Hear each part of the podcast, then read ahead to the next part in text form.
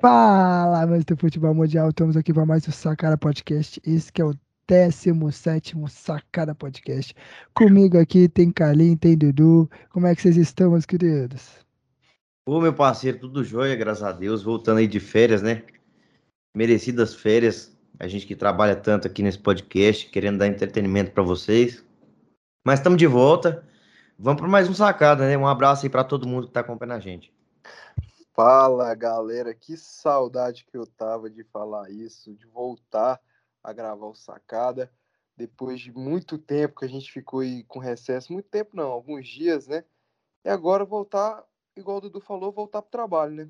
Ninguém aqui tá com burro na sombra, todo mundo aqui, ninguém aqui tá com a vida ganha, então. E ninguém vambora. tem dinheiro na conta, então a gente tem que trabalhar, né? Trabalhar, né? Ganhar um ganha-pão, né? Voltar pro Sacada Podcast, galera. Somente o João Vitor aí, né? Que faz isso aqui por hobby, totalmente, porque a gente. É... Eu e o Carlinhos faz pra ganhar dinheiro, o João faz por hobby. Isso, isso. É porque eu, sou. tá com burro na sombra. É. Saudades que eu também tava de fazer esse podcast. Eu quero mandar um abraço e um beijo para todos os nossos ouvintes. E galerinha, estamos voltando naquele pique, naquele ritmo. Tem muita coisa para falar, muita coisa que aconteceu aí, times sendo comprados, times brasileiros virando empresa, copinha de gente dar uma passada, campeonato que vai começar já semana que vem, já tem campeonatos estaduais de volta, contratações de alguns times, mas antes disso, galera, não esqueça nossas redes sociais, mas temos uma ressalva. Alguns que devem ter olhado, a gente está sem o Instagram, porque o nosso Instagram acabou sendo desativado pelo próprio Instagram. A gente ainda não sabe, a gente está correndo atrás para tentar recuperar Caso a gente não consiga recuperar, a gente vai ter que fazer um novo, mas a gente vai estar tá avisando vocês. Então acompanhe o nosso Twitter, acompanhe o nosso Facebook, que a gente vai estar tá passando algumas informações por lá. Vamos começar a movimentar essas redes sociais para não deixar vocês aí é, na mãos de informação e de conteúdo, né, galerinha? O é que, que, que vocês têm que falar aí? Não, é isso aí mesmo. É, infelizmente o Instagram derrubou o nosso Instagram, né? Acho que alguma falha que deve ter ocorrido lá, não sei o que aconteceu. Mas a gente volta aí. E se, se a gente não conseguir recuperar a conta, a gente vai criar um novo Instagram e a gente vai avisar aqui para vocês. E acompanha a gente, acompanha a gente nas redes sociais. Isso mesmo, Dudu. Então agora, galera, vamos para nossa intro, que todo mundo já aprendeu a amar essa intro. O Carlinhos põe ela de despertador. Todo dia quando ele acorda, ele acorda escutando Saca no podcast. Todo dia. Então vamos para nossa malha intro e vamos daqui a pouco para o nosso primeiro assunto.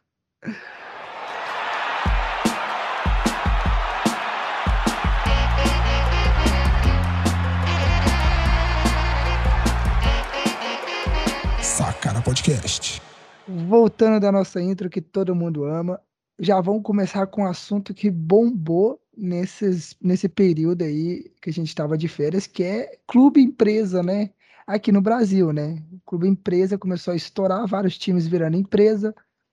E te, tivemos a primeira, que eu, que eu saiba, a primeira aquisição de grande nível aqui no Brasil, que foi o Botafogo, né, galera? Sendo comprado pelo. Eu me fugiu o nome do comprador, se algum de vocês lembrar, me fala. John Testor. John Testor, que se eu não me engano, ele tem parte do Crystal Palace, né, da Inglaterra, Isso. e comprou o Botafogo por 400 milhões, foi isso? É, 400 milhões de reais, mas por conta das dívidas do Botafogo, o valor do mais que dobrou, foi para 1,4 bilhões da compra do Botafogo. A opinião de vocês, Dudu, Carlinhos, o que, que vocês acham de clube empresa? Vocês acham que vai funcionar no futebol brasileiro? O que, que vocês bom, têm para falar? Bom, é... eu acho o seguinte, cara. Clube empresa, muita gente acaba confundindo com, com, com o que a Crefisa faz lá no Palmeiras, né?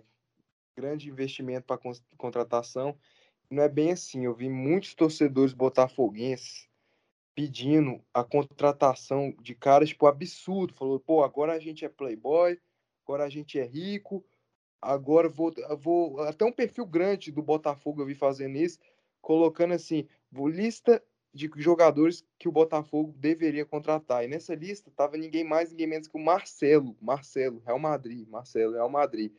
Os caras pedindo Marcelo e cada nome, tipo, absurdo, cara.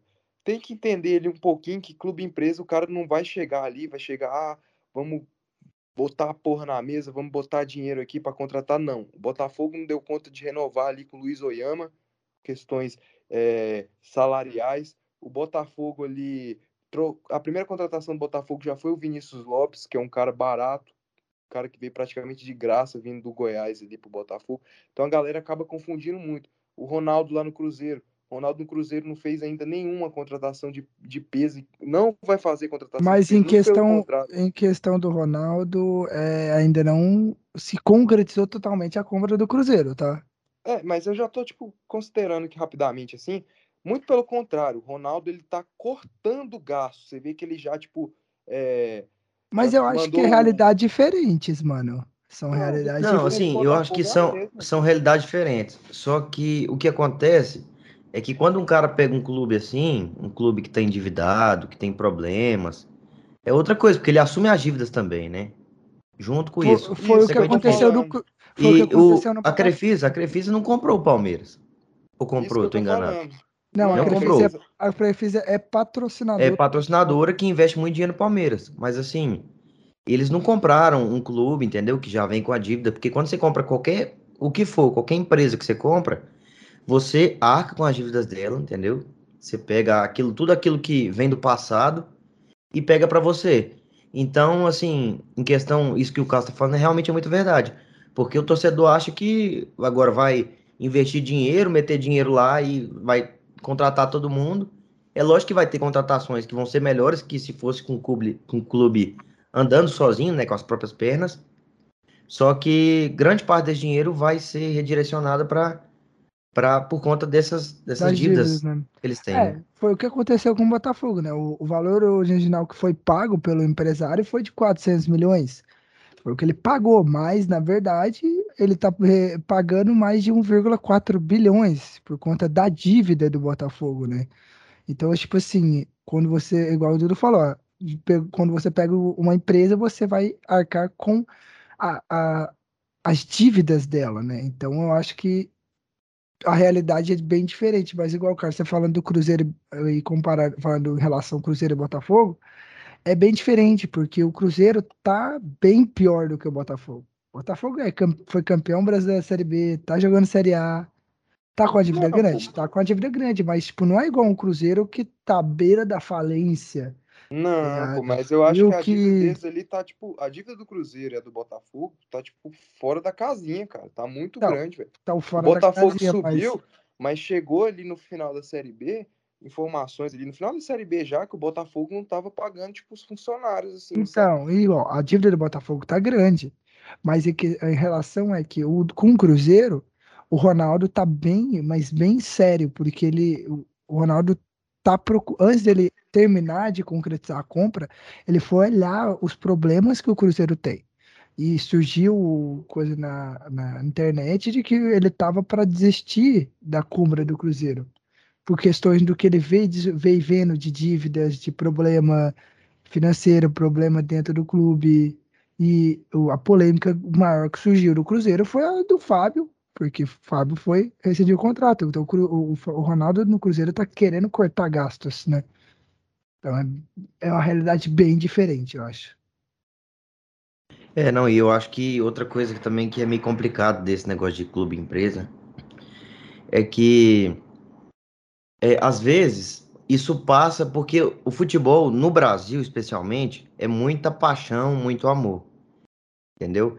E em questão de clube-empresa, às vezes, para ele, um campeonato vai ser mais importante que o outro. Por exemplo, imagina aí é, a Copa Mickey, né? Que o, que o Flamengo foi campeão. A Copa que, que São Paulo, que São, São Paulo. Paulo foi campeão. Pois é dependendo, essa Copa vai render mais para o clube. Só que essa Copa, para o torcedor, é, é, é pré-temporada. Não, é pré-temporada e é menos do que, sei lá, um paulista, entendeu? O torcedor de São Paulo vai se alegrar muito mais com o paulista do que com a Copa Mickey. E às vezes eles vão abrir mão.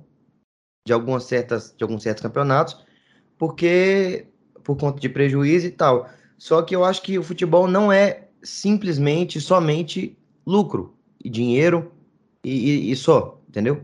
Eu acho que envolve muita paixão do torcedor e isso pode ser uma coisa que possa interferir negativamente dentro de um, de um clube empresa. É, esse trem de clube empresa no Brasil é, é, um, é um tema novo, tá surgindo aí e pode gerar polêmicas, igual eu acho que você já comentou comigo na conversa nossa do Atlético Paranaense, né? Que a gente tava discutindo lá, que o Atlético Paranaense teve um jogo que foi de portões fechados, né? Que o, presidente, o dono dele não quis, é coisa assim, né? Foi, foi, é porque o jogo daria, acho que pelo o público estimado, daria prejuízo, então eles preferiram não uhum. abrir o, só que isso é muito complicado, né? Porque quem move o futebol é o torcedor, e às vezes fica meio. É, isso, isso no Brasil, o estranho de clube empresa é, não é. A gente não, o Brasil não tem a mesma cultura europeia, né? Que da onde que vem esse trem de clube é, empresa. É diferente, é, cara. É diferente, é totalmente diferente. É, totalmente a cultura, diferente. A cultura brasileira é uma cultura mais de. Eu torço para o time por uma paixão, é um motivo às vezes por um parente, às vezes porque é um clube que quando eu era criança eu assistia na TV, então, tipo assim, é sempre um motivo diferente, não é igual, né? É, na Europa tem disso, mas eles já conviviam com esse trade de clube empresa, né? É, o Verde é muito passado, né?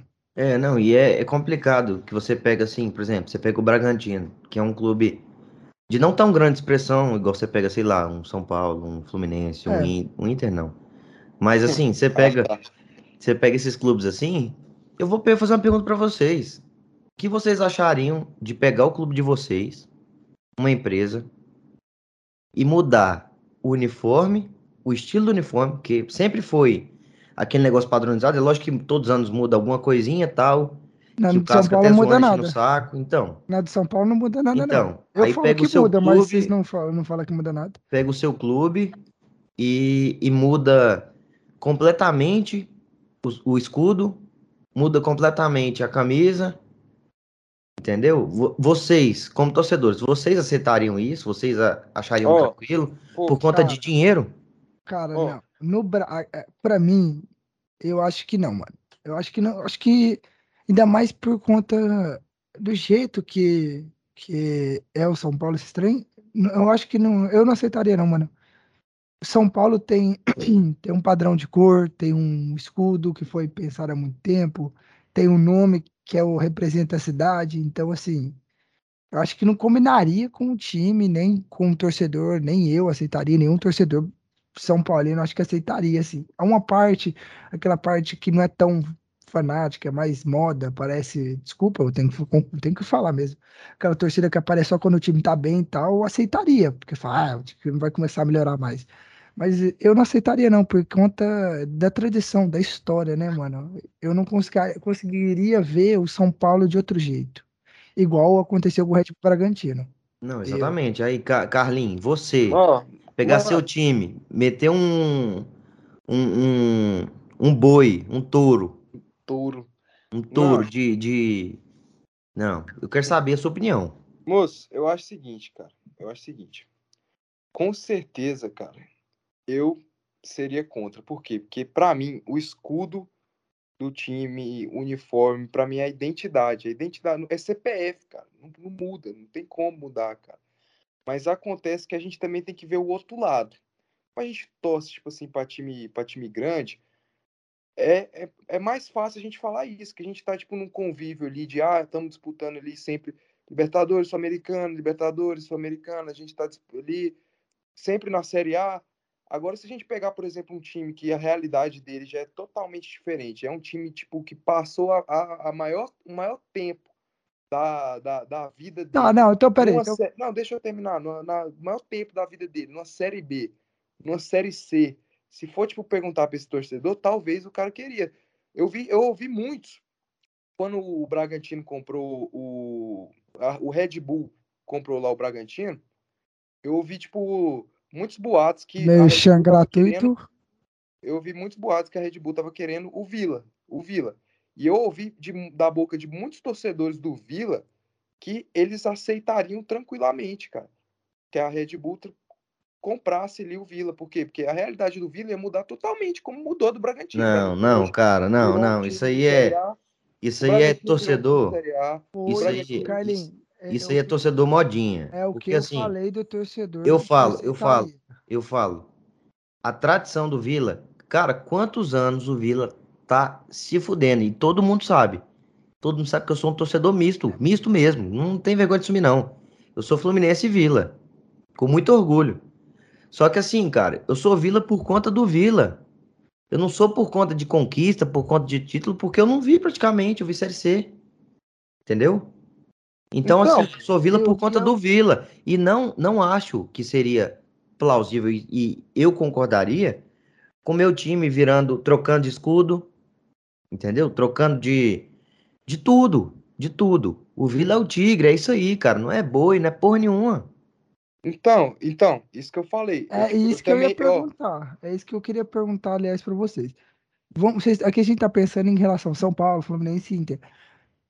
Aqui, nós três, a gente sabe, a gente assumiu, a gente tem três times aqui do, do, onde a gente é, que é Goiânia. Eu torço pro Atlético, o Carlos torce pro Goiás e o, o Dudu pro Vila. Assim, vamos pensar na realidade do nosso time. O Goiás tem uma tradição maior de estar jogando Série A, assim, já jogou em fi- em final de, eh, de Sul-Americana, já jogou Libertadores, já chegou em, em- já disputou eh, semifinal de Copa do Brasil. O Atlético também tem uma tradição agora recente de jogar Sul-Americana, mas não chegar tão longe, mas joga. Começou a jogar agora, né? É, jogar um brasileiro Série A, já chegar uma semifinal de Copa do Brasil. Então, tipo assim, se a gente for olhar para a realidade dos nossos times, que até um tempo atrás estavam disputando Série B, o Vila disputando Série C, Atlético e Goiás jogando Série B, é, a realidade seria diferente. Alguns torcedores iriam aceitar, sim, mas eu acho que a grande, a grande massa, quem é torcedor, porque acompanhou o time no estádio, porque viu o time crescer, ou porque tem algum parente mais velho é, que falando, contando das glórias do time do passado, eu acho que não aceitaria. Eu acho que, acho que um, igual o Dudu falou, um torcedor do Vila não aceitaria, um torcedor raiz Atlético não aceitaria, um torcedor mais raiz do Goiás também não aceitaria, entendeu? Eu, eu acho que não, não sabe, acho que pensando na nossa realidade, Carlos, depende muito, saca? Não, gente, ó, eu tô falando assim. É claro que eu sou que eu não aceitaria também, mas eu tô só tipo colocando o outro lado. A questão. Eu acho a realidade, por exemplo, do Goiás e do Atlético muito diferente da realidade do Vila e do Braga, que era o Bragantino, cara. O Dudu já falou aí a opinião dele do Vila, OK. Mas se a gente pegar, por exemplo, a realidade, por exemplo, do, do Bragantino, o que, que era o Bragantino antes, cara? O Bragantino era um time de Série C que disputava Série A2 do Paulista. Hoje, questão tipo de dois anos. Não, Bragantino- peraí, não. Dois é, anos. é, O O Bragantino é time cara, de Série chegou na- C. Só que o Red Bull já tinha um time aqui no Brasil, que era o Red Bull Brasil, que disputava a Série D, disputava. Sim, cara. divisão de acesso do Paulista. investimento. O Bragantino, ele tava na Série C, aí subiu pra Série B, aí quando ele subiu pra Série B, virou o Red Bull Bragantino, aí já subiu pra Série A. O que que acontece? Qual que era a realidade do, do, do, do Bragantino? Era brigar pra não cair numa Série B, cara, brigar pra não cair numa Série B. E o que, que é hoje a realidade do Bragantino? A realidade é disputar a Sul-Americana, a final da Sul-Americana, cara. Olha que grandioso isso. Um time do, do, do, tamanho do Bragantino tá ali disputando a final da Sul-Americana, tá ali fazendo grandes contratações, grandes investimentos, sendo considerado um dos grandes do futebol paulista, junto com o São Paulo, Flamengo. Flamengo não, pô. São Paulo, Corinthians, Santos. Perdido, hein, meu amigo? E, e Palmeiras, cara. Olha Cara, o tá- cara, que mudou, esse, gente, esse é o nosso comentarista de futebol, pra vocês terem Então, noção. amigo. Desculpa, gente, mas ó, a gente O tá Grêmio não, o Grêmio assim, não é, não é paulista, não? Né, pô? Os Ma- caras Mano, eu acho que eu acho que o Horizontino é. Vitória, mano, eu acho que o Vitória é, mano, o Vitória é. Grêmio, o Grêmio Novo Horizontino é. Mas, ó, o que que eu tô falando, cara? A gente tá analisando, tipo assim, de forma muito fria, cara. Eu te... Se a gente perguntar pro torcedor do Grêmio Novo Horizontino se ele quer o time, que o time dele mude escudo e mude, mude a cor, por exemplo. A cor não mudou do Bragantino, continua sendo preto e branco, mudou o escudo ali. Meteu Pra- vermelho também, não foi? Meteu o vermelho É, do- meteu, meteu vermelho, mas continua ali preto ali, cara. Acho que se pegasse O Novo Horizontino eu não sei como é que seria, velho. Mas vamos lá. Eu acho, cara, que o cara ia querer, velho. Saca? O Bragantino hoje véio, mudou de patamar, velho. Mudou de patamar. Acho que chegasse até no do Cabuloso ali, querer ser, oh, vamos fazer tipo uma parceria do Cabuloso ali. Acho que ele ia pra sair da merda. Não, acho que não. Cabuloso, não, que o Cruzeiro já é um time já de história, assim. É um Mas isso que eu tô falando, tá ligado? Isso que eu tô então, falando, cara. É isso que eu, é, mas é o que eu tentei dizer. Se a gente pegar a nossa realidade de time menor, pode ser que é, inicialmente os torcedores raiz iriam contra. Que eu acho que também deve ter acontecido no Red Bull Bragantino. Alguns, alguns torcedores mais antigos devem ter ido contra a venda do clube. Mas então, mas pergunta depois... pro velho lá. Pergunta pro velho se ele não tá feliz hoje. Pergunta então, então, eu acho que com Pô, o velho tá futuro soltando ia... foguete, irmão. Mas, é tá porque... Mano, mas também a estranha de clube empresa aqui, aqui no Brasil é muito. é algo muito novo. Poucos times têm. Acho que no, no Centro-Oeste tem só o Cuiabá. E São Paulo é o Red Bull Bragantino. Vai ter um América Mineiro também. É, no Brasil é Cuiabá, Botafogo, Red Bull Bragantino. Mas eu acho que um time, um time consegue se estruturar. Ele consegue se estruturar com aquilo que ele tem, entendeu? Só que tem que ter gestões sérias. O clube não precisa virar empresa. Não, mas você pega, time... por exemplo, o, o, Fortaleza, né? Fortaleza é uma, uma prova disso. Um clube que se organiza, que consegue, assim, é, se organizar sem gestão, gestões que, que brincam com o clube, que brincam com a história do clube, entendeu? Você vê o que, o Fortaleza está fazendo, cara. É, mas aí é que... Você vê o que, que o Flamengo virou. É, mas entendeu? é que varia, mano. Eu acho que varia não, de Não, cara, não varia. A única coisa, única coisa é ter uma diretoria séria. Que não é. brinca, entendeu? Mas não é fácil isso, pô. Aqui no futebol brasileiro não, não é fácil, porque a cultura é fácil, do futebol pô. brasileiro é você ter um presidente e 200, 100, 50 conselheiros dando palpite junto às ideias do presidente. Igual no São Paulo, que a gente já comentou nos, nos programas passados, a vergonha que é a, a, o São Paulo, de ter um Só que presidente São Paulo é diferente, né, cara? 200, Paulo... e, 200 e poucos conselheiros. São Paulo, quem não escolhe... A torcida não escolhe entendeu? Quem vai ser o presidente de São Paulo. É, Isso é a direção de São Paulo. Esse que é um... Então, Mas, ó, porque, por exemplo, o Fluminense, o Fluminense, quem escolhe são os sócios, né? Os caras que estão adimplente há tantos anos, tem lógico tem uns requisitos. Mas entendeu? Quem escolhe é a torcida. Quem escolhe é o presidente é a torcida. Mas, Já o São Paulo não, o São Paulo é, é, é, indireto, não é direto, não é um voto direto, é indiretamente. Ó, mas ó, só para deixar, tipo, bem claro aqui, velho. Só falar, tipo, por exemplo, o veião lá. Só pra terminar, tipo, o veião. O veião deve ter ficado puto, deve ter falado, caralho, essa porra, não quero, não quero, não quero. Mas pode ter certeza que hoje em dia o veião tá lá com a camisa do Red Bull Bragantino, com o escudo do Bragantino, batendo no peito e feliz da vida que o time tá na, tá, tá na Libertadores. Moço, o Bragantino, velho, pagou quanto no Arthur do Palmeiras? Pagou 25 milhões de reais no Arthur do Palmeiras, pagou 37 milhões de reais para tirar o Prachedes do, do Internacional, pagou. Moço, o Bragantino tem investimento para bater de frente com, com vários times, cara. Se o Internacional hoje entrar na briga para contratar um jogador e o Bragantino entrar nessa briga também, eu com certeza fico totalmente cagado, velho. Porque eu tenho certeza que o Bragantino vai ganhar, porque o Bragantino hoje é mais rico Internacional. Não, mas não é só isso, né? Porque o Internacional não tem história e ninguém quer jogar nessa porcaria de time, mano. Foi mal. É Galera, ó, realidade. Ó, Colorado, irmão. Galera, vai, ó, vamos, vamos, passar o CEP desse cara, irmão. Vocês podem ir lá. Pode, pode ir lá, pode pichar portão, pode, nossa, pode fazer a, a baderna toda, cara.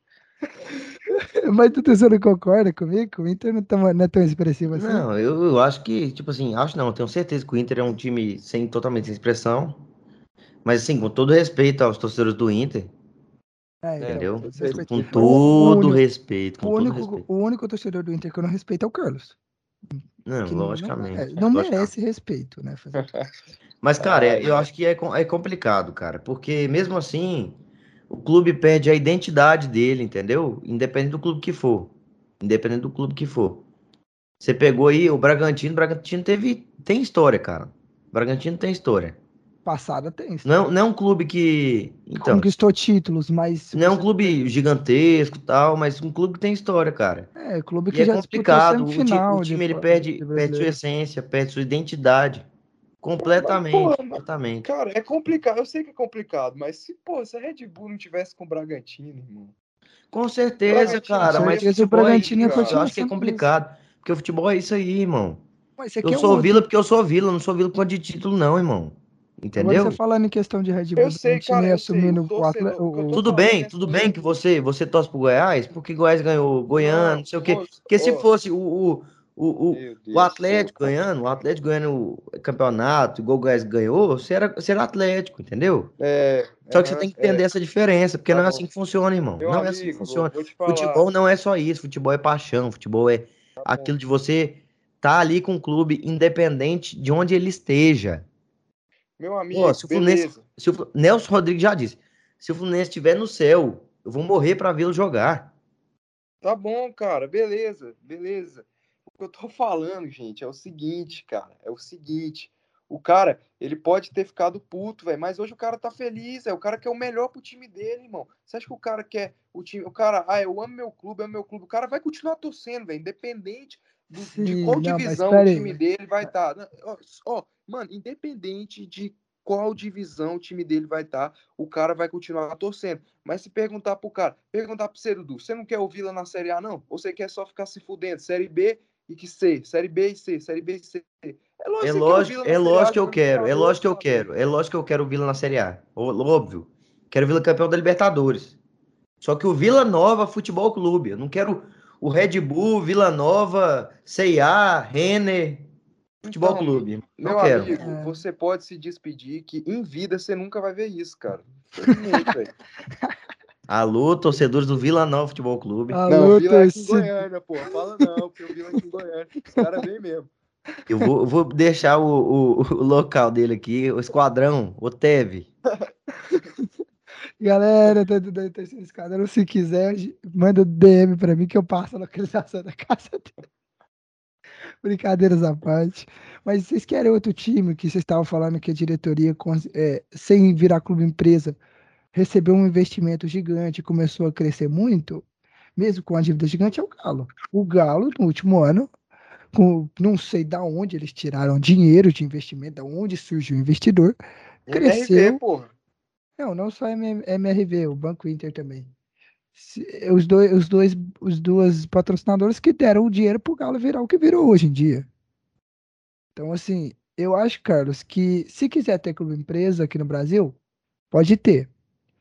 Muita gente vai estar querendo agora, depois do sucesso do Red Bull Bragantino. Depois do que viu que o time funciona. Que clube empresa funciona.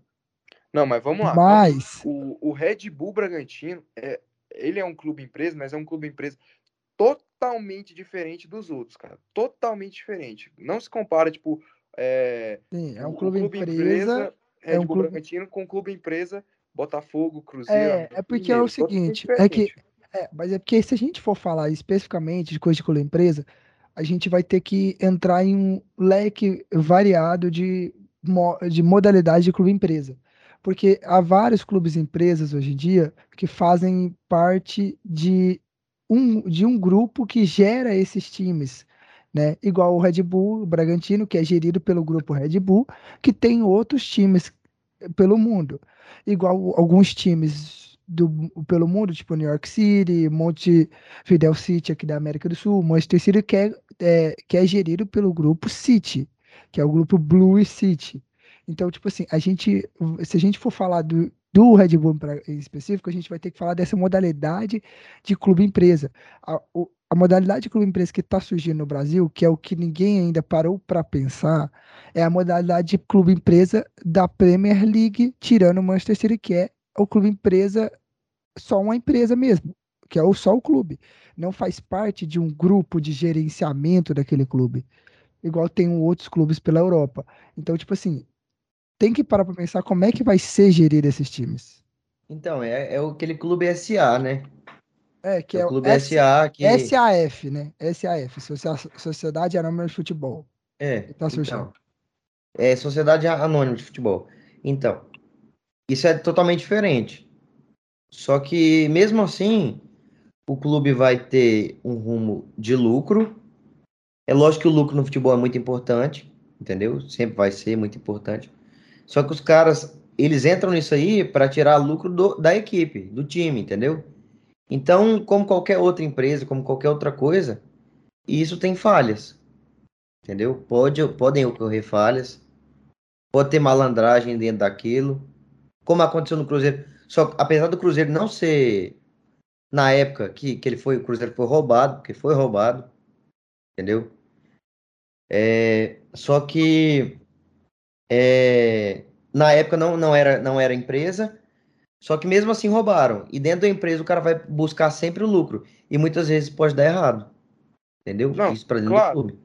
Isso que, eu, isso que eu falei, tipo assim, quando eu dei lá no início da. que eu comecei a falar, que eu falei, galera, galera, torcedores do Botafogo, não vão, não, não caiam nessa, não criem essa expectativa que o Botafogo vai fazer grandes investimentos, grandes contratações assim, logo no, no primeiro ano ou logo até, até, ano que vem. Não crie essa expectativa toda, velho. Que o cara vai chegar lá, vai meter o dinheiro, Cristiano Ronaldo no Botafogo, é, Marcelo no Botafogo, Messi no Botafogo, é, não, não crie Não, essa e outra- expectativa. Não, e o cara tem que, o, que, o cara tem que estar afim, né, cara?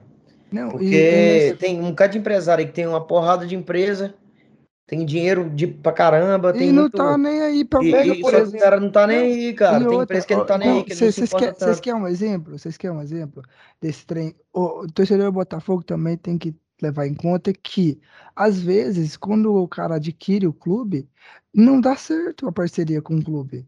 Às vezes o cara começa a dar dinheiro, mas o clube não começa a retribuir, ele começa a largar de mão. Vocês querem um exemplo de um clube que era que foi com, que era tinha um, um dono, só que depois foi vendido? É o Sandler. Para quem acompanhou na, acho que na Netflix tem a série do Sandler que mostra a época que o Sandler caiu para a terceira divisão inglesa e estava com um dono que a, a, cultura do clube era vamos gastar e manda pro dono pagar a conta. O dono morava no, no Miami, não estava nem aí pro clube, a, a torcida já estava querendo que o cara largasse o time, porque o time estava só afundando, ele estava acabando com a história do Sandler. E aí, depois que o Sandler foi comprado por um outro grupo, começou a crescer de novo. Agora o Sandler está se reca- reconstruindo, está voltando. Mas assim, também tem. eh, eh, o brasileiro também tem que ter noção que empresas também quebram. Então, às vezes a parceria com um empresário desse não dá certo. É claro, cara. Tipo assim, isso que você falou tá certinho, velho. SA não é sinônimo de que vai dar certo, cara. Não é sinônimo de que vai dar certo. Pode ser o futuro do futebol brasileiro daqui pra frente? Pode ser, mas não é sinônimo de que vai dar certo. Por exemplo, você pegar lá o Crystal Palace, do John Testor. Crystal Palace, do mesmo investidor do Botafogo, Crystal Palace, cara, é um time meio de tabela pra brigar pra não cair na Premier League, cara. Um time E se pegar. pra brigar pra não cair, cara. e- não, Não, tem, tipo, contratação de grande investimento lá no Crystal Palace. Já Harry Kane no Crystal Palace. Cara, ó, o que eu tô falando, cara. Clube, empresa é. É, é, Cara, é um aco- até me assunto novo. É um assunto novo no Brasil. Não é sinônimo de que vai dar certo, cara. Não, não há certeza, é porque a gente tá, é porque o brasileiro tá, pensando o que que clube empresa tá pensando como os grandes clubes da Europa, como Manchester City, Real Madrid. Eu acho que nem o Real Madrid é empresa, na verdade. Não. É Manche- o Manchester- PSG. PSG, eles estão pensando como esses clubes. Só que, gente, a maioria desses clubes grandes que são aí, eles não são SAF, Sociedade Anônima de Futebol. Eles são parte de algum grupo ou de algum grupo de investidores ou de algum país, igual de algum é, investidor de algum país específico, igual o PSG é do é de árabe, né? O PSG, é- eu não lembro qual que é a É o nacionalidade shakezão lá, de um Bruno. shake e, do, e o Manchester City também é de um shake, só que o Manchester City ele é- faz parte de um grupo de investidores que é o Blue City. Então, tipo assim, esses clubes dão certo porque não é só um dono, são vários donos que investem. Então, por isso que esses clubes dão certo. Só que o brasileiro tá pensando que a S, SAF é como se fosse esses clubes, mas SAF não é sinônimo que vai dar Não, certo. Cara, a galera. A É galera como tá se fosse outra empresa, gente, é como se fosse uma empresa normal, A, entendeu? ga- a, ga- a galera, velho, tá confundindo muito, cara. Tava achando que vai chegar, tipo, como a R, MRV metendo dinheiro no Galo. Quem, o Galo não é um clube empresa, é um patrocinador master ali que chega e investe no time. Como a Crefisa fez no Palmeiras, não. O bagulho não vai ser desse jeito, não, cara. Igual o João Vitor falou aí, velho. Não, e muitas vezes é, isso aí é, é, a longo prazo, né, cara? Porque contratar jogador aqui, acolá, é uma coisa que é lógico que na, no, momentaneamente vai fazer bem pro clube, entendeu? Só que a longo prazo fica aquela lacuna, né, cara? Tanto é que o Fluminense, na época da Unimed, era uma coisa. Que a Unimed botava dinheiro no Fluminense. A tinha um, maior, um dos maiores elencos do Brasil, se não, para não dizer o maior, né? Só que ah, assim, isso. Não, mas, é, cara, era. É sério, é sério. Era, pelo amor de Deus. Claro, na época da Unimed era, era muito grande. Não, era igual o Palmeiras da Parmalat. Na época que o Palmeiras tinha Parmalat, era um absurdo, era o melhor elenco do Brasil. Então, só que isso aí, o clube ele tem que ser, como é que o povo fala? Autossustentável. Entendeu?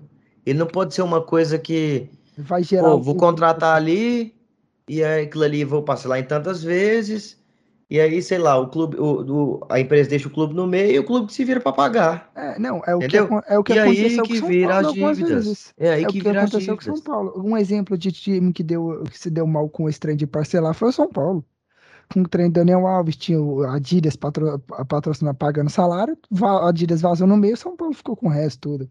Então, tipo assim, é, o brasileiro tem que ter noção que às vezes podem dar certo essas SAF, podem dar certo podem ter investidores loucos falaram, pô, eu vou botar dinheiro e eu quero que o time vai chegar e falar assim, eu quero que o time ganhe. Tome, igual um shake chega no PSG, pode ser que surja alguém assim do nada, louco, e faça isso. Pode acontecer. Mas não é garantia que vai acontecer. É, Essa... não, e isso, isso, assim, igual eu penso. Por exemplo, isso dentro de São Paulo não ia funcionar. Por quê? Porque o torcedor de São Paulo é iludido. Eu falo todo podcast aqui torcedor de São Paulo. Eu falo os torcedores de São Paulo porque eu tenho vista as redes sociais e o meu amigo João Vitor. Convívio também, né? Cara? A gente convive, entendeu? Então, assim, o cara é iludido. Para ele, se um, um, um, um SAF chegar aí no São Paulo hoje, agora, nesse momento, pum, surgiu. Se São Paulo Compra São Paulo, SAF, 200 né? bilhões, é.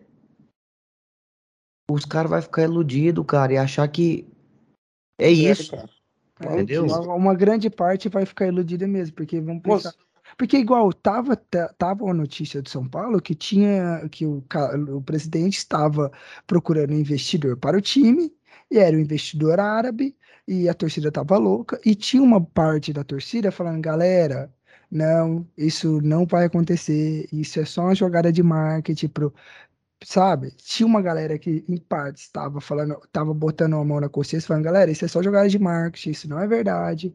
Vamos calmar. E outras falando assim, não, agora o São Paulo tá achando investidor, vai dar certo, o São Paulo vai decolar e tal, porque igual, pegaram, o, o São Paulo fez parceria com a embaixada árabe aqui do Brasil, não sei, não lembro do porquê dessa parceria, que acho que é para formação de jogadores e tal, e a torcedor já ficou louco, falou, agora a gente vai ter árabe investindo no São Paulo. Não, gente, não é assim que funciona. O mundo, de, o, o negócio que o brasileiro tem que entender é que negócio e futebol são dois mundos diferentes. Quando se envolvem, viram uma coisa, viram uma coisa completamente diferente do que a gente está acostumado no Brasil. Viram uma coisa de que tem que gerar lucro. O time tem que gerar lucro. E no Brasil não funciona desse jeito. O Brasil, a gente é apaixonado pelo time, a gente tá ali torcendo pelo time pelo que ele é. Entendeu? Então o brasileiro tem que entender. SA é, é Sociedade Anônima de Futebol, não é sinônimo que o clube vai virar o melhor do Brasil. Longe disso. É sinônimo que o time virou empresa e pode quebrar e falhar a qualquer momento. Moço, ó, eu só falo o seguinte: vamos ver o time do Botafogo. Se chegar no, no, no meio da temporada ali, o Botafogo tiver feito um timaço, véio, vai, você pode pegar aqui esse trecho aqui que eu vou falar aqui e pode colocar para virar chacota. Eu vou falar aqui, cara. Vou cravar. Já vou começar a cravação. Crava, Começou crava, primeira, primeira cravação do, do, do Sacara Podcast. Não, depois da volta, 2022. né? Vamos ver o que, que, que, ele vai. Vamos ver hoje. O que, que ele vai. Hoje, Agora, Ele vai que o cravar. Carlinhos vai zicar. Travar. Gente, torcedores botafoguenses, desculpa, vocês acabaram de ser zicados pelo Carlos Henrique. Vou Não, cravar, quero irmão. saber que ele vai zicar. Vamos ver se vai ser A positivamente. primeira ser. cravação do ano. Até hoje a gente A não arranjou uma musiquinha. A gente tem que arranjar uma musiquinha. ano. Galera, não se iludam.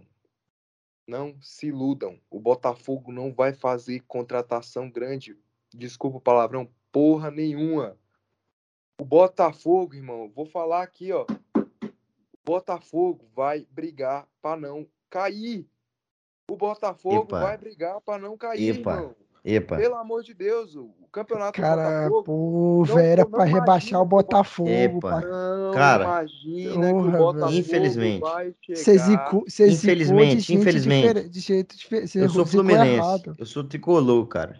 Você Mas eu acho que o zicou errado. Botafogo, essa parceria do Botafogo vai dar certo, cara. Eu Galera. acredito que vai dar certo. Pelo menos. Pelo primeiro menos. No primeiro ano. Não, no primeiro Gente, ano. tô- Pode ser que eu- talvez no primeiro ano acho que não, cara. Mas eu acho que assim, a longo prazo vai dar certo. Entendeu?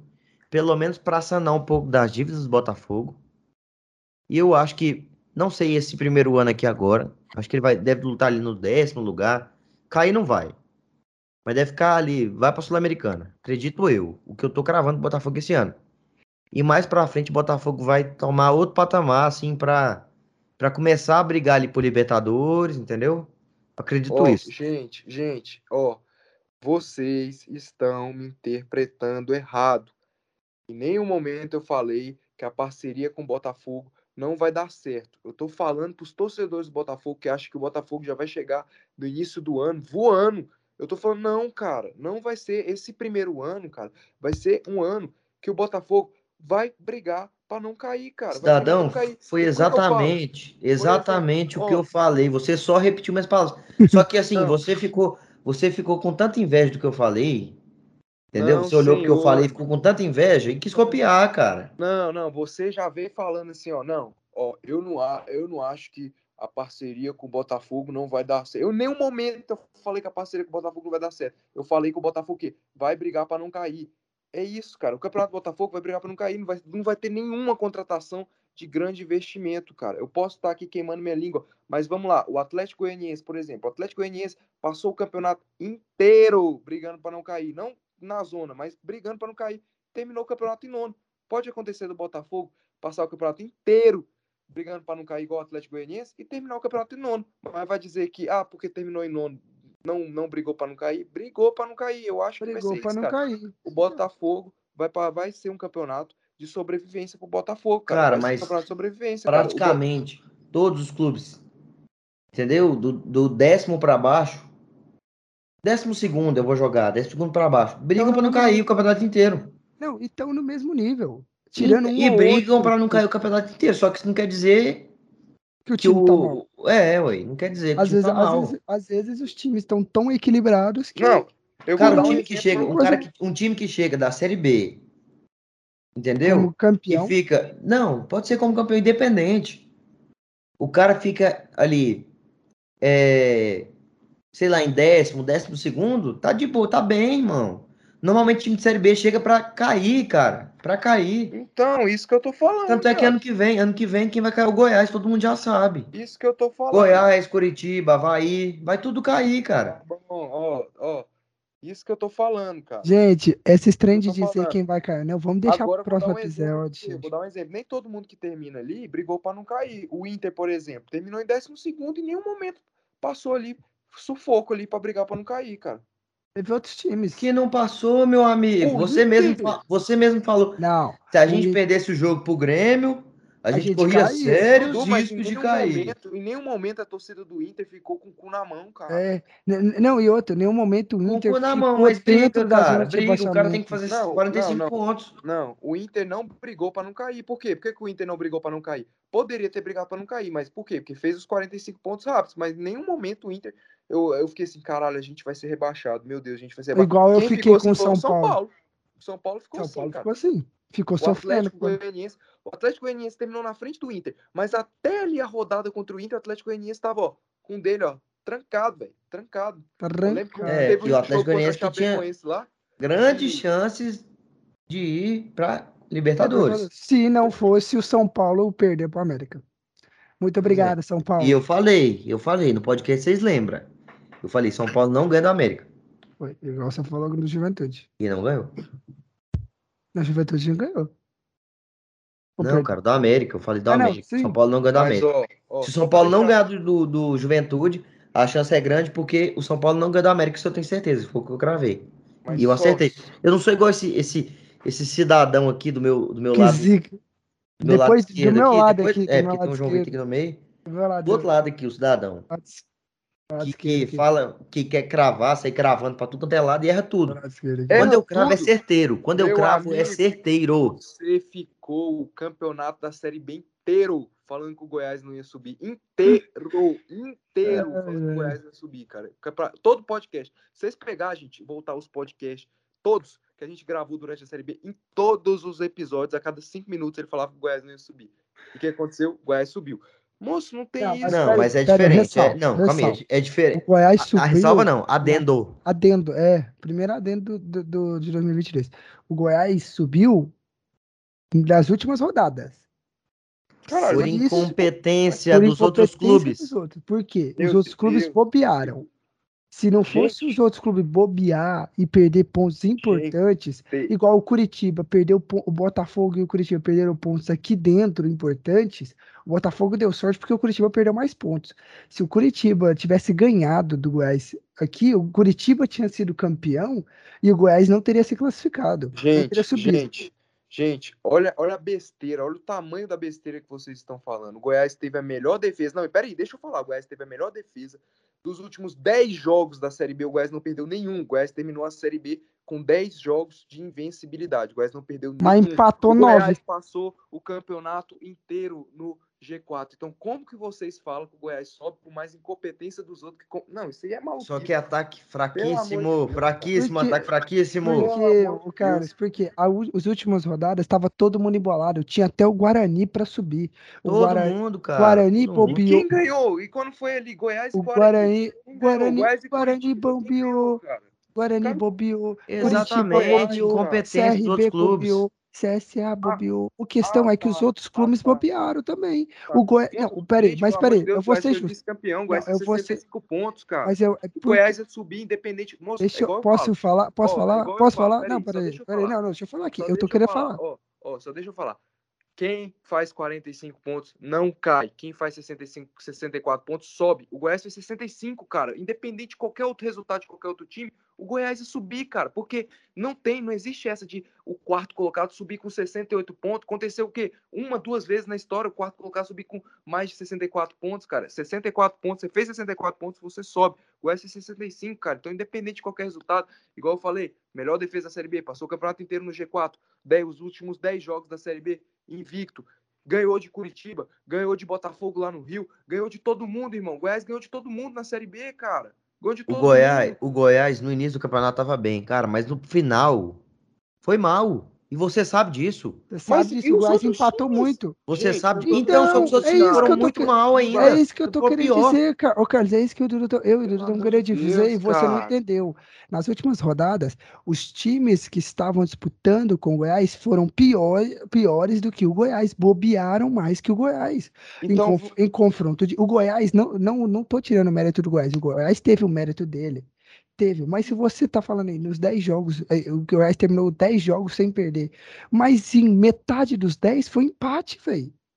Cara, beleza, Ué. pega o Curitiba. Meu amigo, o Curitiba chegou nas últimas. Ó, o Curitiba chegou na 28, 29 com 54. O Curitiba, em 10 rodadas, o Curitiba fez o quê? Ele terminou com quanto? 64. O Curitiba fez 10 pontos em 10 rodadas, gente. Exatamente, meu amigo, é exatamente o que a gente tá eu tô falando. Então, se vocês Foi mais demérito do- que das outras equipes. Curitiba, que Então, é o que a gente tá que do falando. Que Foi mais Então, demérito, demérito que das outras equipes do que do Goiás, do que mérito do Goiás. Cara, É, pelo amor de é Deus, isso. então falando. foi mais demérito das outras equipes do que mérito do Curitiba, mais demérito das outras equipes do que mérito do Havaí. Não existe isso, cara. E o, e o Havaí que correu risco de voltar para a Série B por questões. Foi, cara, exatamente isso. O Curitiba só subiu porque fez uma, uma boa, um bom campeonato no início do ano. Não, e porque o, o Curitiba Porque domi- senão, meu liderou o amigo- campeonato por muito tempo. E não, meu amigo. Isso, isso, eu não sei se vocês Não sabem, subir. isso é campeonato de pontos corridos, cara. Campeonato é o campeonato inteiro, cara. Não adianta. Campeonato de pontos Guarani, corridos. ó, eu É o falo, quê? É Guarani- regularidade. Igual eu falo, Regularidade. Guarani, ó, o Guarani, então, o Guarani e o CSA tiveram melhor futebol na reta final do que qualquer time na Série B, tirando o Botafogo, cara. E não subiram, cara. Não subiram. Entendeu, cara? Agora, não existe falando, essa de ah, a gente subiu, o Goiás, o Curitiba subiram por mais demérito dos outros que não existe isso, cara. O Goiás subiu por mérito do Goiás. O Goiás foi muito bem durante todo o campeonato, igual o Curitiba. E o Havaí também, cara. E agora, ma- mano, Não, e o Goiás, eu vou falar a última coisa aqui. O Goiás, já tô avisando agora, torcedores do Goiás. O Goiás vai cair esse ano. O Goiás Gente. cai esse ano. Não tem David Duarte que salvou vocês o ano inteiro. O ano inteiro. Tanto de gol de cabeça que esse cara fez foi absurdo. Absurdo. Não tem mais Aleph Manga, que jogou muita bola no Goiás. Não Que a tem. torcida Goiás taca o vai pau. cair. Goiás vai cair, cara. Vou falar aqui. Vou falar aqui. Vou falar. O Goiás pode ter perdido o David Duarte, mas o Goiás contratou o Caetano, que foi um dos ah, destaques vocês da trouxeram, o Série B. Vocês trouxeram Foi- nosso amigo Caetano? um Rapaz, grande Caetano tá nos Estados Unidos, irmão. É, o cara tá jogando contra os zagueiros dos Estados cara, Unidos, pelo amor de Deus. falar, irmão. O cara não deixa eu falar, velho. Um dos destaques da Série B, o Goiás renovou com o Reinaldo, que não foi só o David Duarte que salvou o Goiás. David Duarte foi muito importante, mas o Reinaldo também era um puta de um zagueiro. Pra mim, o Goiás tinha a melhor dupla de zaga da Série B, Reinaldo Calma e aí. David Duarte. Reinaldo jogou mais que. David Duarte.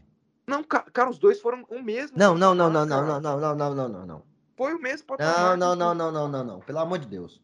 O David Duarte fazia Cara, o gol, David Duarte, cara. tanto de gol de cabeça que ele fez é absurdo, É, irmão. O David Duarte O que ele jogou gol. na zaga foi absurdo. Mas Os dois o- podem ter jogado a mesma coisa na zaga, mas ofensivamente não tem nem comparação, Beleza. meu amigo. Não, meu amigo, ofensivamente ok, cara, ofensivamente ok, mas eu tô falando de zagueiro, cara. Zagueiro, eu quero que zagueiro, beleza, zagueiro pode fazer uns golzinhos lá na frente, mas pra mim o mais importante é o zagueiro segurar as pontas lá atrás. O Reinaldo segurou, cara. Segurou, Reinaldo- beleza, Reinaldo beleza, um segurou. Só que o que eu tô falando, excelente zagueiro com a saída de bola. Cara, e o Goiás manteve o cara, cara. Mas o que eu tô falando, cara, o que eu tô falando é questão de o, o todo, entendeu? Não é só segurar atrás. Cara, gols do David Duarte ajudaram o Goiás a subir. E você sabe disso. Eu sei, meu amigo. Não vem pagar de ingrato falando- agora, não, que esse cara jogou falando. muito mais que esse. Gente Tá boa do Reinaldo. Cara. Não, pelo amor de Deus, o Reinaldo é um excelente zagueiro. Tanto que quando o Goiás anunciou a renovação, cara, todos os torcedores, eu falo pra você, 100% dos torcedores. O cara tá falando que o cara não assiste os jogos do Goiás, o cara não vê. Moço, mas todo mundo, todo mundo foi lá, falou, cara, que excelente, a melhor notícia do ano. Pra mim, essa foi a melhor contratação, porque, cara, o Reinaldo é sim um baita de um zagueiro, cara, um baita do zagueiro, assim como David Duarte, velho. A gente não pode pegar, tipo, só o mérito do Goiás ter tido uma defesa boa e colocar no David Duarte. David Duarte é um puta de um zagueiro, mas o Reinaldo também tinha um puta do mérito, cara. O Reinaldo também era um excelente zagueiro. Eu vou falar, o Goiás vai brigar pra não cair? Vai brigar pra não cair. Mas eu acho que o Goiás não cai. Mas vai brigar pra não cair, velho. A realidade tem que ser dita essa. E eu tô Vai falando, tô cair. cravando, cravado agora. Goiás vai cair. Mas, gente, Goiás vai vamos- cair. Goiás vai cair. pessoal, Não, hum, vamos acabou. deixar a cravação para o podcast que vem. que Irmão, gente mas isso aí eu não preciso ficar falando. Todo mundo já sabe. Todo mundo É. já sabe. Vamos lá. Por que, que o Goiás vai cair e, por exemplo, o, o Botafogo não vai? Porque o Botafogo tem um. Cara, o Botafogo é é outra coisa. Primeiramente, que o Botafogo tem uma. Tá centrado em um objetivo, entendeu? Onde tem a SAF, que a gente acabou de falar, que vai fazer contratações pontuais e não mandou todo mundo embora. Ó, vamos lá. Você citou, ó, você citou, você falou o seguinte: o Goiás não vai, o Goiás vai cair porque o Goiás perdeu o David Duarte, perdeu o Aleph Manga. Você citou dois jogadores, como se o time do Goiás ano passado fosse só esses dois jogadores. Mas vamos lá. O Botafogo perdeu o Rafael Navarro, o Botafogo perdeu o Luiz Oyama, o Botafogo perdeu o Varley, o Botafogo perdeu, cara, praticamente a espinha dorsal inteira do time que foi campeão, cara. E o Atlético Goianiense, então, o Atlético Goianiense perdeu o nego pra caralho, irmão. O Atlético Goianiense perdeu o nego pra caralho. O Atlético Goianiense O time perdeu- inteiro perdeu. o time Miguel, inteiro, Miguel perdeu, Fernandes, perdeu o Oliveira, perdeu. o Oliveira ainda não, mas Perdeu perdeu o o Éder, Éder, perdeu o Maranhão, Maranhão, William perdeu, Maranhão. é, é, perdeu O Zé Roberto, perdeu o o Janderson, que era se- 70% do time, eles Zé perderam, é o Roberto. É Janderson. outro que Zé vai cair, outro time que vai Roberto. cair, cara. É, cara, se for É analisar... outro time que vai cair. Vinícius Lopes, que era do Goiás, foi Botafogo. Foi horrível. Vinícius Lopes era horrível Tá aqui no Goiás, foi maluco. Botafogo pra, pra, ser, pra ser solução Tá no maluco. Botafogo, cara. Tá maluco. O Vinícius Lopes é bom. Maluco. Maluco, o Vin- o Vinícius Lopes passou a Série B inteira no O Goiás. cara é rápido, habilidoso, tá maluco. Deus, Não, não, não. Tá bom, Dudu, gente, gente, vambora, Não, não, gente, peraí, peraí. que eu quero Não, falar. caso, peraí que caso falar. merda, irmão. Gente, Pô, por que eu isso- quero falar. É isso cara, que me dá preguiça de voltar esse podcast. Cara, não, não, não. É não, isso que me dá preguiça. Não, Tem que ouvir gente, gente, O que me dá preguiça, por o causa que me dá preguiça. Pessoal, O que me dá pessoal, preguiça é nego que não assiste o jogo do Goiás querer comentar, cara. Não assiste, meu amigo. Eu passei o ano inteiro secando o Goiás. O ano O inteiro secando. Lopes, eu cara, assumo. Não tem, ou eu te garanto, não tem um torcedor do Goiás que quer o Vinícius Lopes no Goiás hoje. É igual o Jefferson, que foi pro Atlético Goianiense. O cara é horrível, o cara se embaralhava nas pernas, o cara fazia. Ai, mas ele fez tantos gols ali no começo da Série A. Mano, os gols do cara era tudo cagado. Depois ele machucou o joelho, depois da lesão dele no joelho, ele voltou pior do que ele já era. O cara se embanana na perna. O cara cagado é o João gol, viu, Vitor. amigo? O cagado é gol. Parece o João Vitor jogando. O cara E aí, jogando. vai se Cara, lascar, o velho. Vinícius Lopes, cara, não seria titular nem se fosse tipo, a minha última opção de escolher um centroavante pro Goiás, cara. Não, Não tá bom, Agora o tá- Breno, o Breno que o Botafogo contratou, eu falo, o Breno que o Botafogo contratou, pra mim, é um excelente volante. É um ótimo volante, uma baita contratação do Botafogo. Anotem esse nome que eu tô falando aqui. Breno. Anotem esse nome. Breno. Sacana Podcast. Vamos lá, gente. Gente, gente, vocês já falaram demais. Gente, vocês foram para um assunto completamente diferente. Isso é bom, eu gosto, podcast fica mais legal. Mas, gente, tem outros assuntos para comentar, gente. Vamos dar uma agora mudada, vamos falar aí. Gente, vamos comentar aí que o Galo já tem um treinador novo, El Turco, tá aí, o Turco, né, Mohamed, chega aí, a- chegou pro Galo. Vai ser diferente agora esse ano, né, gente? O que que vocês acham? Porque é um treinador novo, o time, o time é o mesmo É e vai cara. mudar a o jeito de pensar, né? É, vai mudar, vai mudar completamente, vai ser diferente, porque eu acho que se mantivesse, eu não sei qual motivo o Cuca saiu. Diz O que é Cuca, por mim- motivos particulares, né, de família. É complicado, cara. Mas o Cuca, pra mim, ele é um técnico absurdo, um cara É um que, técnico bom, é um técnico bom. um cara que resolve problema. O cara teve ano, ano retrasado na, na final da Libertadores. Esse ano chegou na semi, o perdeu pro Palmeiras. É, porque o mesmo time que ele perdeu na final da Libertadores em 2020, É. um time, e chegou à final da Libertadores com um time limitadíssimo do Santos. Pois é. É um time que não era tão Então, bom. pra mim, cara, é um, é um técnico assim diferente, que tá aí Você há acha- muito Você tempo. acha que foi uma perda pro Galo? Perder o Cuca? Óbvio. Ah, foi demais, cara. Vocês, e vocês acham que. Ó, Porque esse, o Turco, ele foi campeão mexicano com o Monterrey, né? Jogou eh, na Europa, eu não lembro os times que ele, tre- que ele treinou. Acho que ele não teve tanto sucesso na Europa igual teve aqui. Eu teve. Acho que ele teve, sim, na Turquia. Alguns times Não lá. sei, mas, cara, o Turco Mohamed, que é argentino, pra mim, cara, é o seguinte: quando vem um treinador de fora, sempre fica aquela incógnita. Sempre fica, porra, será que esse cara, principalmente quando o cara não é tão conhecido, como tá vindo aí o Paulo Souza no Flamengo. Sempre, sempre fica, cara. Quando o treinador Alexander Medina no Inter, sempre fica aquela incógnita. Mas pra mim, cara, pra mim, pra mim, pra mim, o Galo fez sim uma boa contratação. Fez sim uma boa contratação. Se a gente pegar, por exemplo, o currículo do cara, tem muita gente que tem muito preconceito com. Ele teve sucesso no futebol mexicano. Tem muita gente que tem muito preconceito com o futebol mexicano e eu realmente não sei o porquê. Porque o futebol mexicano é, É um futebol forte, bom. É, é um tão futebol. forte Porque. quanto o nosso, é tão forte quanto o Não, nosso. não, não, não, não, não, não. Não, peraí. Não, peraí. não, não, não, não, não, não, não, não. Aí é demais, tive- amigo, aí é demais. Não, eu, eu vou, eu vou ter que concordar com o Carlos, porque o, ti- o time mexicano já teve time mexicano em final de. E semifinal Meu de Libertadores, amigo. final de Libertadores. Não importa, meu amigo. Meu, meu amigo, o futebol mexicano é fraquíssimo. Não, pelo amor de Deus. Fraquíssimo. para, O futebol cara. brasileiro é, é distante, distante, assim, Não, ô, Dudu, anos luz na frente do- de qualquer futebol americano. Não, ô Dudu, você tá falando merda, cara. Ô, é só você pegar o Mundial, cara. Tigres contra o Palmeiras, velho. Olha o que, que foi aquilo ali, cara. O Tigres amassou o Palmeiras, cara. Tigres jogou bem melhor, o Palmeiras em nenhum momento mereceu mais a vitória que o Tigres. E esse Tigres, que já tinha eliminado o Internacional em 2015, na semifinal da Libertadores, cara, é um, é um futebol que tem seu investimento alto. Você acha que ganha quanto o Ginhaque lá no Tigres? Quanto você acha que ganha? Você acha que algum time brasileiro tem condição de trazer o Ginhaque, cara? Tirando Palmeiras, Galo. Palmeiras, eu, eu, nem coloco Palmeiras, tirando Flamengo e Galo, porque o Palmeiras não tá conseguindo trazer nem um alário lá o do Palmeiras. O Palmeiras consegue. Palmeiras, Palmeiras consegue sim. Consegue, Palmeiras consegue. Pelo amor de Deus, o Palmeiras Tá maluco, cara. Nossa, Você pega um, uma posição, o Palmeiras, você pegar toda, todas as posições do Palmeiras. Cara, você pegar toda a folha salarial do, do time do Palmeiras é maior do que toda a folha salarial do time do, do Tigres. Pelo amor de Deus, cara, o Ginhaque, cara, o Dudu, o Ginhaque, o preço. Alguém. Ô, ô, ô João Vitor, olha aí. E olha que é o quê? É o terceiro. É o terceiro. Brasileiro sondou o Ginhaque aí. Olha aí, algum time brasileiro que eu lembro sondou o Ginhaque e se assustou com os valores, cara. cara Sim, já procura, eu tô procurando o salário dele aqui.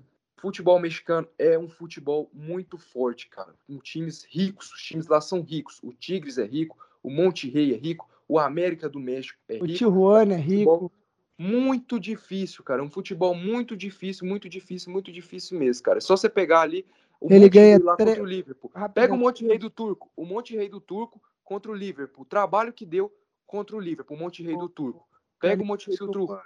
Pega o Tigres lá que ganhou do Palmeiras, cara. Não dá, gente. Pelo amor de Deus, cara. É muito preconceito isso, cara. O salário do Gignac no Tigres é de 3,6 milhões de euros. Pelo amor de Deus, cara. Não tem como, gente. Então, tem tipo, como, cara? O, os times mexicanos são um time muito rico, tudo. A, a, Liga Mexicana é muito forte. É, é muito forte, velho. Eu falo que a Liga Mexicana é mil vezes mais forte é, do que a Liga, por exemplo, do que qualquer liga aqui na América do Sul, menos o Brasil e a Argentina. Mas se compara, cara. Se aqui, compara ó, os, títulos, os títulos do Mohamed como treinador foram a Sul-Americana em 2010, pelo Independiente, em cima do Goiás a Liga do México com Tijuana, a Liga do, com a América, com o Monte Rei e a Copa do México. Cara, não compara, não compara. A Liga do México com a Liga Brasileira. Não compara. Gente, pelo que não compara, cara. Não compara. Esse, esses clubes Tigres é maior que todos. É Tigres e o outro que você falou qual é o nome? Monte Rei. Monte, Monte Rei, o América do México. É maior, é maior que todos os outros, irmão. To, muito, é, sim, é, muito, não é, é muito não equilibrado é, lá, lá. É equilibrado lá, cara. É equilibrado lá, cara. É equilibrado, velho. O campeonato lá é bem equilibrado, cara. O campeonato mexicano, é... eu tenho o Cruz Azul também, que é um time, um time grande de lá, cara. Tem o Chivas também. É um campeonato, cara, muito difícil, campeonato mexicano, cara. Não vem pensando assim, ah, é porque é mexicano, nunca ganhou não, Copa do tem, Mundo. É tem o Puebla, não, tem um, tem um Puebla lá, tem o Pachuca, tem o Toluca, que também já foi time que eliminou, eliminou São Paulo e Libertadores, se não me engano, já enfrentou de igual para igual São Paulo. Tem o Tijuana. É São Paulo, irmão? Quem que é São tem o Tijuanas que, que perdeu aquele jogo pro, pro Galo na, na Libertadores de 2013, que deu trabalho pro Galo. Não, e você vê que os, os times mexicanos que disputavam a Libertadores não era tipo time, os times pica, tá ligado? É, ir pra Libertadores era tipo. No, você ganhar o Campeonato Mexicano, você não ia pra Libertadores, tá ligado? É, não, você tinha que disputar, era uma, era uma mó bagunça. Não, dava um. O Tigres eliminou o Inter, cara. O Tigres eliminou o Inter, agora foi lá no Mundial contra o Palmeiras, ganhou do Palmeiras, cara. Não, e, com a, e quantas vezes a América do México, quando jogou Libertadores, também fez bagunça, que é um, se eu não me engano, é um dos maiores campeões do México lá. Mano, que é o, do, um, dos mais, um dos clubes mais ricos do México, se eu não me engano, é o, é o América. Pra mim, cara, contra o Galo, contratação do Galo, foi uma boa contratação. Vamos ver, é claro, dentro de campo, a gente tem que. É, é óbvio que eu posso estar aqui errando, posso estar errando, porque dentro de campo ali a, a história é outra, mas para mim, olhando assim de fora, que a gente tem que falar, ah, essa aqui foi boa, essa aqui foi Você sempre achei, erra, mano. Eu achei sim. O Turco, excelente contratação. E diferente desse maluco do Dudu, velho, esse, esse, louco aí, cara, futebol mexicano é um futebol muito forte, um futebol muito competitivo. Os times lá são ricos, velho. Bem rico mesmo, cara. Esse Tigres aí, cara, tá maluco, velho. Pagou 50 milhões pro Inter para contratar o Nico Lopes, velho. Uai, não, e o que o levou o Ferrarez também, o acho que era o Pachuca, o Puebla do México lá, e levou o Ferrarez, pagando nem lembro quanto é que ele paga no Ferrari para tirar do Inter. Então, tipo, são times com dinheiro, muito investimentos. O problema é que eles pararam de jogar Libertadores, mas eu acho que se eles estivessem jogando Libertadores, seria, os, seria México, esse mexicano, a- Argentina e brasileiro disputando o final. Seria isso, porque é, uma- é um Moço, campeonato muito Monte Rei- difícil. Moço, o Monte Rei do Turco, velho, deu um trabalho da porra pro Liverpool lá na semifinal do Mundial, velho. O Flamengo jogou a final. Mas hoje, o- outra polêmica que surgiu depois da chegada do Turco, que muitos jornalistas vêm criticando, é essa vinda em massa de estrangeiros para o futebol brasileiro, como o Paulo Souza no Flamengo, como o Turco no, no Galo, como o Hernan Crespo veio para São Paulo, mas já saiu. Então, tipo, é, muitos jornalistas começaram a criticar isso e se perguntado por que os, os treinadores brasileiros pararam de ser cogitados nos clubes. Ah, cara, não dá. Os caras é ruim, né, irmão? Os caras. Porque no Brasil, se você for pegar, mano, você conta nos dedos os treinadores aqui que você queria pro seu time. Acontece que os times, velho, eles estão cansados, cara, dessa dança de cadeira. Qual que é essa dança de cadeira? Luxemburgo, aí qual que é o outro? Luxemburgo, Mano Menezes. Foi durante anos essa mesma dança de cadeiras. Luxemburgo tá num time, Mano Menezes tá no outro. Aí vários outros treinadores aqui que me fugiu da cabeça aqui o nome. Ele tá num time, tá no outro. Dorival Júnior, tá, tá no não- Cara, não tem como, cara. Não tem como, cara. Os times já estão cansados disso, velho. Por quê? Porque os, os treinadores brasileiros foram passados para trás.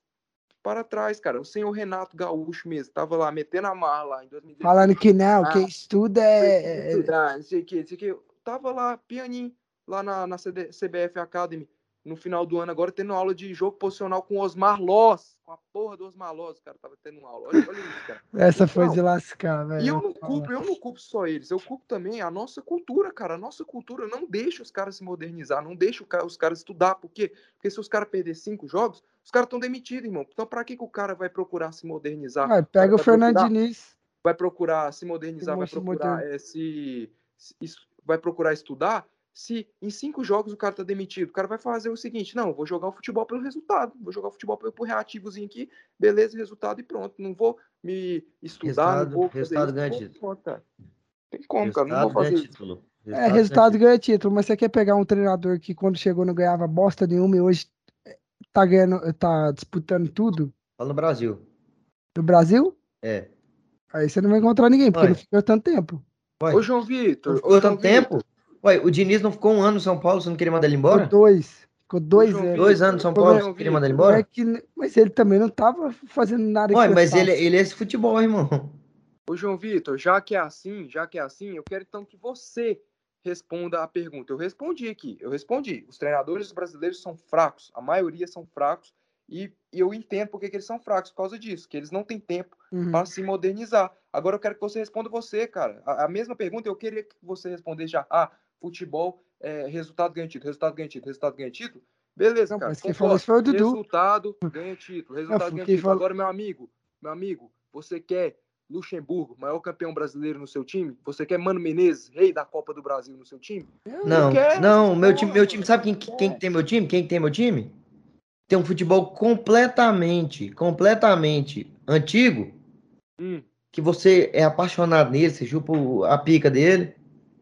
Abel Braga, meu amigo. Eu vou te falar aqui, meu amigo. Eu vou te falar aqui, ó. Abel Braga. Vou citar aqui, ó, cinco melhores Cara treinadores. resultadista, Abel Braga é resultadista. Tanto é que você mesmo falou, os torce- torcedores do Fluminense não queriam ele. Cara, Porque ele é exatamente isso, problema- resultadista. Eu quero isso, meu time, Vocês quero não título. estão entendendo, cara. Vocês não estão entendendo. O problema não é ser resultadista. O Abel Ferreira, ele é resultadista. O problema não é ser resultadista. O problema é, é, é, é, é o que eu Você tô falando, saber cara. montar o time. É o que eu tô Não, falando. uma coisa, uma coisa, não, uma coisa é cada. estão se modernizando, cara. O cara vai. Pensa comigo, pra que, que eu vou ficar aqui estudando, sendo que é, se eu perder quatro jogos aqui, eu vou ser demitido. Não tem tempo para eu implementar minha filosofia. O Miguel Angel Ramirez foi demitido do Inter, nem pré-temporada teve, cara, na temporada. Nem pré-temporada o cara teve, velho. O cara foi demitido com cinco jogos. Cinco jogos não, com me... três meses de trabalho, o cara já foi demitido. O cara só durou, tipo, o galchão e as duas rodadas do brasileiro, cara. Não tem tempo, então pra que, que o treinador brasileiro vai pensar? Ué, ele não, não perdeu céu da Libertadores, não? Eu tô Eu vou te louco. falar aqui, ó. Tô louco? Vou te falar, ó. Tô louco? falar. Não, me responde, eu tô louco? Oi? Ele não saiu da Libertadores, não. Que- Não, ele não foi eliminado da Libertadores. Ele foi eliminado do quê? Foi da Copa do Foi Brasil, da né? Copa do Brasil. Mas É. tô- o que eu tô falando é que ele jogou só o galchão, metade do galchão, porque o início do galchão, o Inter jogou com o sub-20. metade do Gauchão, não teve pré-temporada e jogou as duas primeiras rodadas do Campeonato Brasileiro. Para um cara que quer implementar a sua filosofia, isso é impossível, cara. Isso é impossível, cara. Isso é impossível. Isso é impossível. Agora eu vou citar para você aqui os treinadores aqui que eu acho bom no futebol brasileiro. O Abel Braga eu acho bom. Eu acho bom o Marquinhos Santos. Eu acho bom o Fernando Diniz. Eu acho bom o Lisca. Eu acho bom o Guto Ferreira. Tem treinadores bons. Eu acho bom o Rogério Ceni. Acho bom o Fernando Diniz. Eu acho bom esses caras. Eu sou um dinizista. Eu falo, eu sou um dinizista. Eu falo, eu sou um dinizista. Posso ser chamado de maluco, mas daqui cinco anos. Você é anos, maluco, você é maluco, louco. Daqui 10 anos, velho, eu vou ser considerado gênio. Só você gosta do Diniz, cara. Ninguém mais gosta. É o que eu falo, cara. João Vitor, você quer o Diniz de volta? Mas nem se ele pagasse, nem se ele gente, ó, pagasse pra treinar Não, o tá maluco. Mas vamos Mano, lá, ó. Só pra não recapitular aqui, só Larga de ser claro louco, larga de ser louco da Só cabeça. pra deixar bem claro aqui, eu não tenho problema com futebol resultadista. Igual estão querendo colocar aí. Não tenho problema futebol Não, não tô resultadista. querendo colocar nada, Agora- não, você que tá falando. Agora, tem o que eu tenho problema aí? problema, o que eu tenho problema é quando o cara é ultrapassadíssimo, irmão. Quando o cara, você vê que o cara, tipo, o cara não tá dando conta, irmão. O cara não dá conta. Esse é o meu problema. Eu acho que a maioria dos, dos treinadores de futebol brasileiro não estão dando conta. A maioria dos treinadores não estão dando conta, cara. Pra mim, eles têm que, ó, seriamente, cara, passar por um, por um estudo Não, novo. mas por eu que que acho você- certo os times estar pegando treinador de fora. E foda-se esses jornalistas aí, cara. É porque isso que você eu- fica pagando pau, cara. Fica pagando pau. Eu acho que você é igual, é igual eu falo, mano. Você é igual São Paulino, você é iludido. Ah, meu Deus. Você acha que é porque um cara vem de fora, meu amigo? O cara vem de fora, ele vai salvar a sua vida. Não vai. Mano, Não vai. uma coisa Domenê outra, fez o quê no. Flamengo, cara? Pelo amor de Deus. outra. Fez o a no. Flamengo? Você não pode simplesmente O trazer que um que o. Qual é o nome daquele, daquele ele Zé Buceta lá que tava no Santos aqui agora? Ah, Jesus. Ele foi lá pro, pro Olympique? não, o Gesualdo e teve Foi o o outro. Sampaoli, cara. São Paulo. Tá todo mundo odiando o São Paulo lá, cara. Cara, o Sampaoli. Todo mundo. O Dudu, mas qual, quantos brasileiros tem lá, meu filho? Como assim, cara? Como assim? O que, que você tá falando? Quantos treinadores brasileiros tem lá, mano? Já que você tá falando dos Nenhum. caras. Quantos brasileiros tem lá? Nenhum. E você acha que tem... algum time. Vamos lá, você acha que algum time. Vamos pensar aqui, o Barcelona vai lá, demite o Chave. Vamos analisar aqui os nomes do mercado. Você acha que o Barcelona vai analisar Vanderlei Luxemburgo? Mano Menezes? Irmão, eles têm preconceito. Isso é preconceito, cara? você não é sabe disso. preconceito, irmão. Não é, não é preconceito, cara. Os treinadores brasileiros estão ultrapassados. Estão ultrapassados, cara. Qual foi o último treinador brasileiro a ganhar a Libertadores? Foi o Renato, lá em 2017. Lá em 2017. Três anos que, que os portugueses estão ganhando a Libertadores. Depois foi o Gadiardo, 2000 e 2018 foi o Gadiardo, 2015 foi o Rueda, 2000 e 2016 foi o Reinaldo Rueda com o Atlético Nacional, 2015, quem ganhou 2015 foi o o River, foi o Marcelo Gadiardo, 2014 foi o foi o, o Balsa com o São Lourenço, Edgardo Balsa. Olha isso, cara. Do- de Cara, 2014 pra futebol, futebol é jogado. 2014 Futebol é jogado. Se não fosse, irmão, eu vou falar pra você. Se não fosse, 2014 se não um fosse, Quem, Libertadores. jo quem jogou mais? Me diz. Pelo amor de Quem jogou mais? O Atlético Mineiro ou o Palmeiras na semifinal?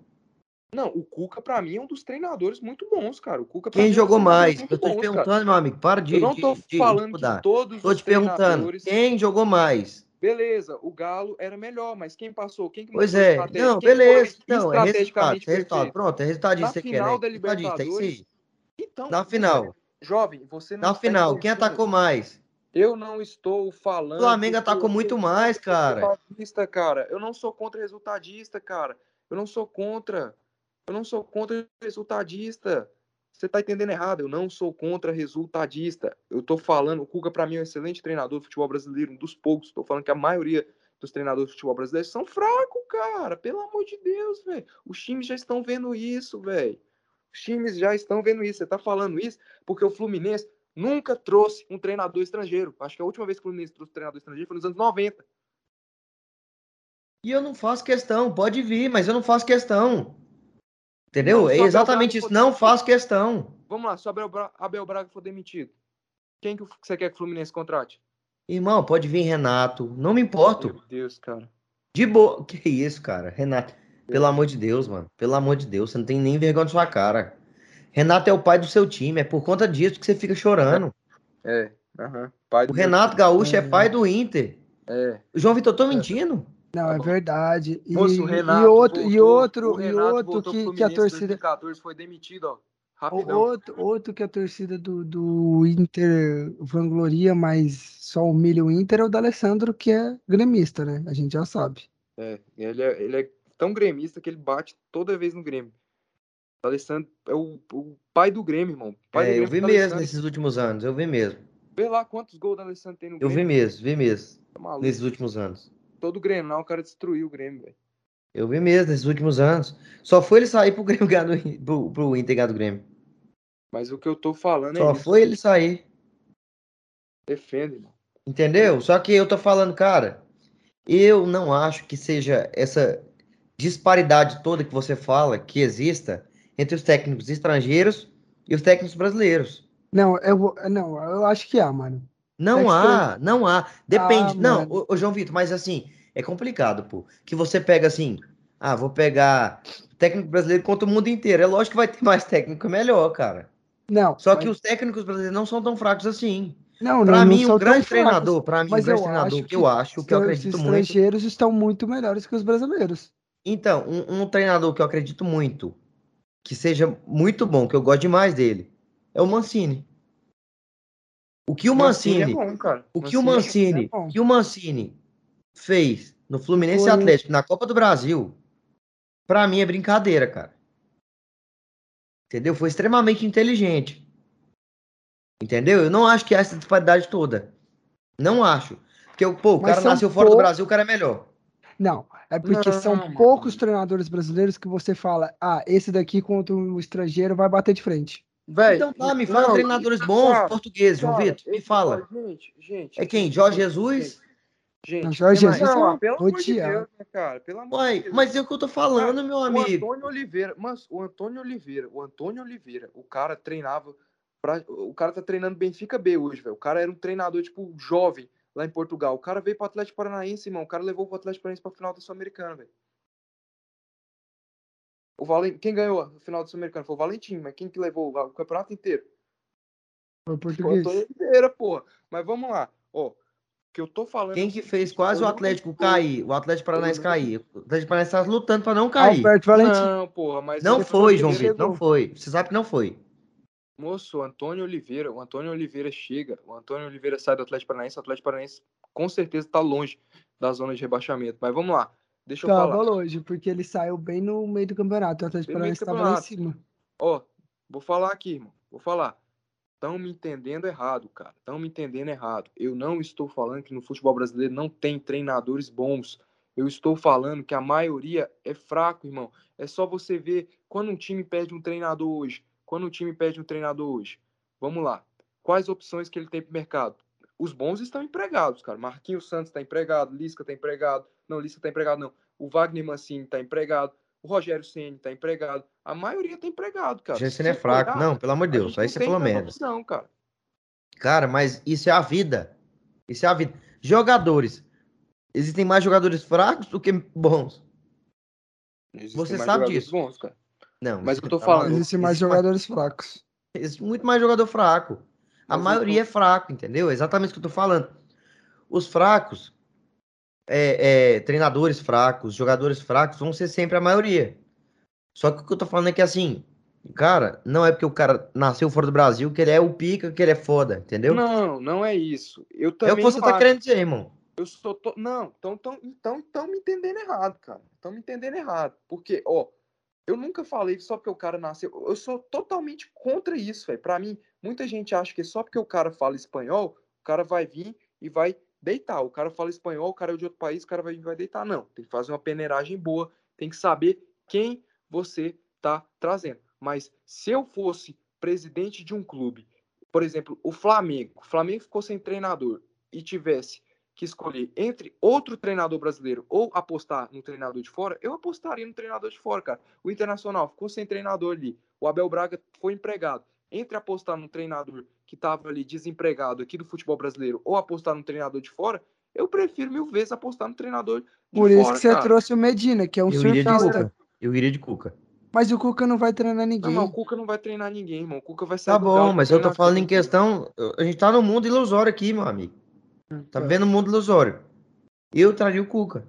Não, o Cuca, obviamente, velho. Mas, tipo assim, é um mundo ilusório, mas a gente tem que ter o pé no chão, pô. O cara largou o Galo pra assumir o Fluminense, irmão. O Inter. Não tem como. Só os caras for, só os caras estiver batendo com a cabeça na parede, mano. Ou, ou, ele, ou o Fluminense e o Inter vai pagar um salário absurdo pra ele. Isso que eu tô falando. Ó, o Flamengo. Eu não condeno, velho. Não condeno, não. Acho até certíssimo. Quem que o Flamengo ia trazer, gente? Pra treinar o Flamengo, cara? Aqui no Brasil, cara. Não tem, mas é uma coisa que eu tava Sim, conversando porra. hoje com, com o pessoal, que o Paulo Souza já tá dando um tiro no pé, querendo impor uma coisa que no Brasil não funciona. O quê? De logo de cara. Botar pra jogador bater ponto, que era o que deveria ser certo, claro, porque o fute... eh, ser jogador é uma profissão, deveria ser certo bater ponto.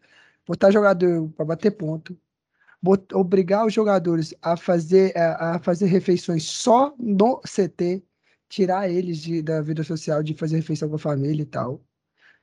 Fazer o treino no Flamengo era 10 horas, passou a ser 8 da manhã. E proibir o celular dentro do CT, dentro- nos dias de treino, eh, em treino. Gente, mas é Coisas seguinte. que no Brasil, num clube que ele tem Gente. Gabigol, Bruno Henrique, não vai dar certo. E ele já mas deu é tiro no pé dele. seguinte, Cara, ele não vai durar tanto tempo. a gente, a gente não pode pensar desse jeito, cara. Se o cara que tá vindo de fora tá trazendo coisas boas, novidades Não. boas, como, Pera aí, não, mas espera aí, cara, espera aí. Você tá falando em, trazer coisa boa. E isso é certo, deveria ter tudo isso no futebol brasileiro. O problema é que o futebol brasileiro é futebol de malandragem, é futebol de boleiragem. Então, cara, a Entendeu? gente tipo, não pode condenar, tipo, um cara que tá tentando mudar isso, tá ligado? Não pode, mano. O Porque, problema por é exemplo, que. quanto que o Gabigol ganha, mano? O que que custa o cara? Mano, gente, se eu ganhasse o dinheiro que o Gabigol ganha, eu treinaria duas horas da manhã, cara. Duas horas da manhã, três horas da manhã, eu treinaria a hora que for, cara. Agora, porque eu treino É porque você 10 não ganha. Porque você não ganha. Não, Porque se ganhasse, não agora- pensaria assim.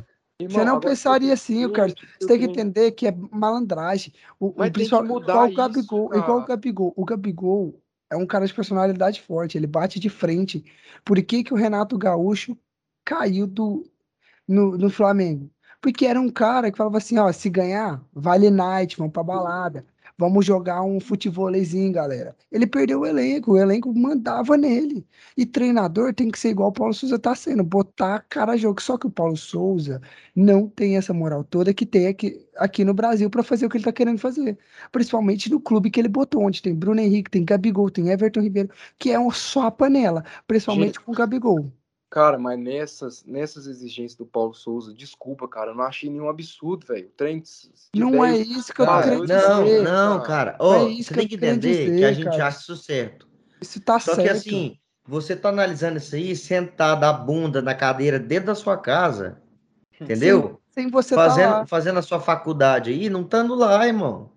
Pois Pensa- é. Quando você tá pense lá é como- diferente, como- é pense diferente, você meu amigo. O cara fosse tá na zona de conforto dele. Primeiramente, ele tem que chegar, ganhar o grupo, aí sim ele faz exigência. E outra, aí foi, foi o que faltou, do- a, a- faltou a diretoria do Flamengo virar pra ele e falar assim: cara, vamos fazer o seguinte, as ideias suas é top, mas vamos começar assim, vamos fazer esses três meses aqui, esses quatro meses, você conhecendo o grupo, criando uma intimidade com o grupo e adicionando essas coisas ao, ao Não, não, não é assim, cara. Não é- Eu tenho certeza que se você pegar Jorge Jesus Você acha E que o Jorge Paulo Jesus Souza, os caras da zona e de Paulo? Souza, e Paulo Souza, para treinar o clube do Flamengo, e os caras fizerem a mesma exi- exigência que o Paulo Souza fez, os caras vão aceitar muito mais Jorge Jesus falando que Paulo Souza, meu amigo. Claro, Primeiro tem que mostrar trabalho. intimidade. Primeiramente É, tem que mostrar trabalho. E, e que o Jorge Jesus já tem, uma intimi- já tem uma intimidade. O que eu tô Não falando. intimidade, é trabalho, cara. Então, Ah, mas o que cara, eu tô que falando- com o Flamengo. Então, mas Entendeu? o Que que a eu tô torcida falando. apoia. É, mas o que eu tô falando, da- da- o que faltou a diretoria? Faltou a diretoria falar assim, cara, espera um pouco antes de você, chegar, você botar isso, em vez dele chegar todo generalzão e querer já botar. Se ele tivesse chegado assim, não, vamos fazer esses seis meses aqui, ver como é que o Flamengo tá indo e tal, aí a gente adiciona bater ponto, aí depois adiciona. Oi, galera, a gente, o time já tá. Pra entrosar mais o time, vamos botar pra gente todo mundo almoçar junto aqui no CT. Aí depois de um tempo, galera, vamos mudar o treino pra mais cedo. Aí mais pra frente, galera, pra mim melhorar a concentração do time antes de jogos importantes e tal, pra gente não ficar focando na mídia e tal, vamos largar o celular nos treinos, vamos focar só no treino. Se ele tivesse feito isso, eu te garanto que os Cara. caras vão iam aceitar na boa. O problema que é um time muito paneleiro, velho. Não, cara, cara Não eu vai acho que dar vocês estão certo. procurando. Cara, eu acho que vocês estão procurando cabelo em ovo, velho. Não tem nenhum problema a gente fazer isso, cara. Não tem Cara, nenhum Não é problema. isso, cara. Tem. O Carlos, eu vou Cara, falar aqui por tá experiência. Ó, cara. por experiência própria. Você nunca teve nos campos. Ah, não. Você nunca Ah, teve dentro de velho, gramado. Você nunca botou velho. chuteira, nunca atuou em chuteira. Antes de tudo. Entendeu? Então você tem que entender uma coisa, meu amigo. Que as coisas dentro do campo de futebol, dentro de um clube, não são assim. Não é uma funciona. coisa, não é uma coisa que muda da água pro vinho do nada. Não E outra, muda. A cultura brasileira não é desse jeito.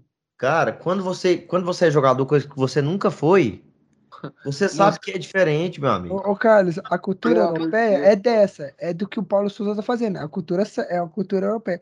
A cultura brasileira é o que o Renato Gaúcho é, estava irmão, fazendo. É certo. Isso, Mas é, o Renato isso é o certo. tarde, Isso é o o certo. Só que não funciona no conto de fadas. Isso não é. Não, Isso que você tá imaginando aí é conto de fadas. Entendeu? Carlos, não, não Cara, vai o dar cara tem a certo. vida dele. Cara, Cara, não- mano, primeiro, me fala- cara. Não, vamos ver, Carlos, mas me fala, como é que você vai virar pro Gabigol, igual o Gabigol é, malandro, que bate de frente, e falar assim, ó, cara, você não pode sair mais pra almoçar, eu quero que você aqui 8 horas da manhã, quero que você bate ponte no treino, não quero que você toque no seu celular. Gabigol, que tá sempre nas redes sociais, tá sempre fazendo graça na rede social, me fala se o Gabigol vai aceitar uma coisa dessa. Não vai. É A primeira coisa que vai fazer, ele vai parar de jogar um jogo, vai jogar mal, vai fazer a panelinha dele, falar, vai sair fazendo bico. Não, não, não é assim não, cara. Gente, o Não é assim. O Ele não fez isso com o certeza tirou os caras da zona de conforto. Você, o cara. Carlos, você não lembra do amor de? Deus, Que o. Domenech botou, re- exigiu algumas coisas e o Gabigol não fez o biquinho dele? Não, bateu o cara, pelo pezinho pro de Ô? Carlos, Carlos, tem que entender uma coisa. Jorge Jesus é, é outro mundo. Outro mundo. Porque o Flamengo, antes de Jorge Jesus, não era buceta Eu sei, nenhuma. mas quando o Jorge Jesus chegou, o Jorge Jesus era igual o Paulo Souza, cara. Só Não, que, o, só que o, o Gabigol não era isso que ele é O hoje. Gabigol não O tinha Gabigol não marra tinha que essa marca tinha que ele tem hoje. hoje, cara. Ele não O era, Bruno um- Henrique não não era era, isso que ele é hoje. entendeu? É Gente, isso que você não tá entendendo, Carlos. Se você tá achando, o que o Paulo Souza tá fazendo é certo, mas você tá achando que os jogadores do Flamengo vão vai falar aceitar na boa. Um cara que eles não conhecem, que não tem título nenhum Não, de chegou agora, chegou agora, já que que vocês estão chegou agora, entendeu? É isso que você não tá entendendo. Ô, Carlos, se fosse um Zidane, se fosse um Guardiola falar, os caras eram obrigados a calar a boquinha e sentar e escutar. Agora é um Paulo Souza, me fala um, um título que o cara ganhou. Cara, não, mas, gente, pelo amor não de tem Deus. velho. como. O Carlos não conhece Paulo Souza antes Carlos, do Flamengo, ele não conhece. Carlos. Nenhum de Carlos, nós aqui, sentados nessa mesa eu aqui. nem sabia que ele era treinador da Polônia. Nenhum de cara, todos nós aqui sentados nessa também. cafeteria aqui não sabe quem era Paulo Souza antes do Flamengo. acho- Você tem que entender, cara, cara. Você tem que entender, cara, que ele não, que não vai dar certo. Isso que ele tá querendo impor de cara. Cara, eu acho, eu acho, eu acho que vocês estão querendo cri- criar crise onde não tem, cara. Eu acho isso. Vocês estão querendo criar Não, a crise gente onde não não tá tem, querendo, a gente não cara. tá querendo criar Pelo crise, amor Carlos. de Deus, velho. A gente, Pelo ô, amor de Carlos, a Deus, gente tá cara. querendo olhar, a gente tá querendo olhar a realidade brasileira. A realidade brasileira, onde não tem nenhum clube brasileiro exige que o jogador bata ponto. Que nenhum clube brasileiro, que até onde eu sei, exige o cara ficar, almoçar, tomar todas as refeições deles dentro do CT.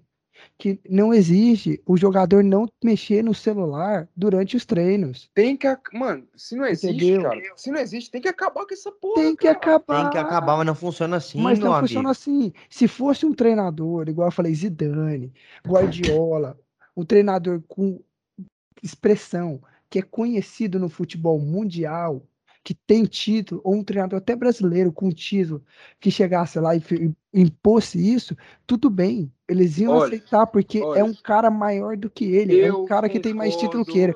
Mas me bota Gabigol, campeão da Libertadores, campeão brasileiro, um ca- com um treinador que não tem nada, Carlos. Cara, eu Então, título. concordo. Eu concordo que jogador de futebol é um bicho. É uma, ra é uma raça eu ruim. concordo que jogador de futebol é um bicho mimado. Mas, cara, eu já vi panela derrubar treinador. Eu já vi jogador de futebol é, fazer biquinho, derrubar treinador. E não foi por causa disso, irmão. Não foi. Vamos ver. Antes de criticar, vamos, Vamos ver, ver, cara. não, vamos, vamos ver. Vocês já estão criticando, já estão falando, ah, vai dar Sim, errado, mas- botar jogador, botar, botar isso. Não, vamos ver, caralho. Vamos ver, pô. Mas Vocês é já porque estão você- falando assim, ah, o Paulo Souza tá dando um tiro no próprio pé em botar o Gabigol pra passar ponto, pra, pra almoçar. Cara, vamos ver, gente. Vamos ver antes de criticar, cara. Vocês estão querendo criar uma crise onde não tem, cara. Carlos, Vocês estão que querendo ver, criar mano, crise onde mas- não tem. Vamos ver primeiro, cara. Eu já vi muito treinador de futebol que não fazia isso, que foi derrubado por panela, que foi derrubado Foi, por jogador Renato. fazendo corpo mole. Eu já Renato vi fazia- muito, cara. o E Renato não só no Flamengo, isso. não só no Flamengo. Muito time que com elenco Zé Ruela, com elenco Zé Ruela, derrubou treinador. Muito elenco Rogério Ceni no Cruzeiro. cara. Rogério Senna no Cruzeiro. Por quê? Porque o Rogério Senna no Cruzeiro estava impondo coisa contra o- o- os medalhões do Cruzeiro e a panela cantou. O problema que você tem que entender, Carlos, que no futebol, jogadores igual Gabigol, Bruno Henrique só respeitam o treinador quando o treinador tem muito mais título, Não, não e fala muito mais isso, cara. história do Vamos que ver, ele. pô. entendeu? Vamos ver, A cara. raça é ruim. O Renato, o Renato tinha muito mais títulos, muito não, mas tinha muitos títulos o Renato também, cara. Era maior ali do que muito jogador do Flamengo, cara. E os caras fizeram sacanagem com ele, velho. Não, não, eu não tô falando que fizeram sacanagem. Tá? Tô falando que fizeram sacanagem com ele. O Renato não- não, deu não certo, cara. Mano, não deu certo, porque Não ele tava, ele tava, ele estava respeitando, o, o Renato tava deixando o Gabigol fazer o que ele quisesse. Ah, Cara, mas assim, você mesmo falou, por muito menos os caras fizeram panela, imagina por isso. Imagina por Imagina isso, por isso. vai tirar Não, completamente. cara. Carlos, vamos, não, vamos fazer, vamos fazer um exercício aqui, vamos de mentalizar, Gente, Carlos. Você é um jogador, não, vamos lá, calma, peraí, vamos ra- raciocina comigo.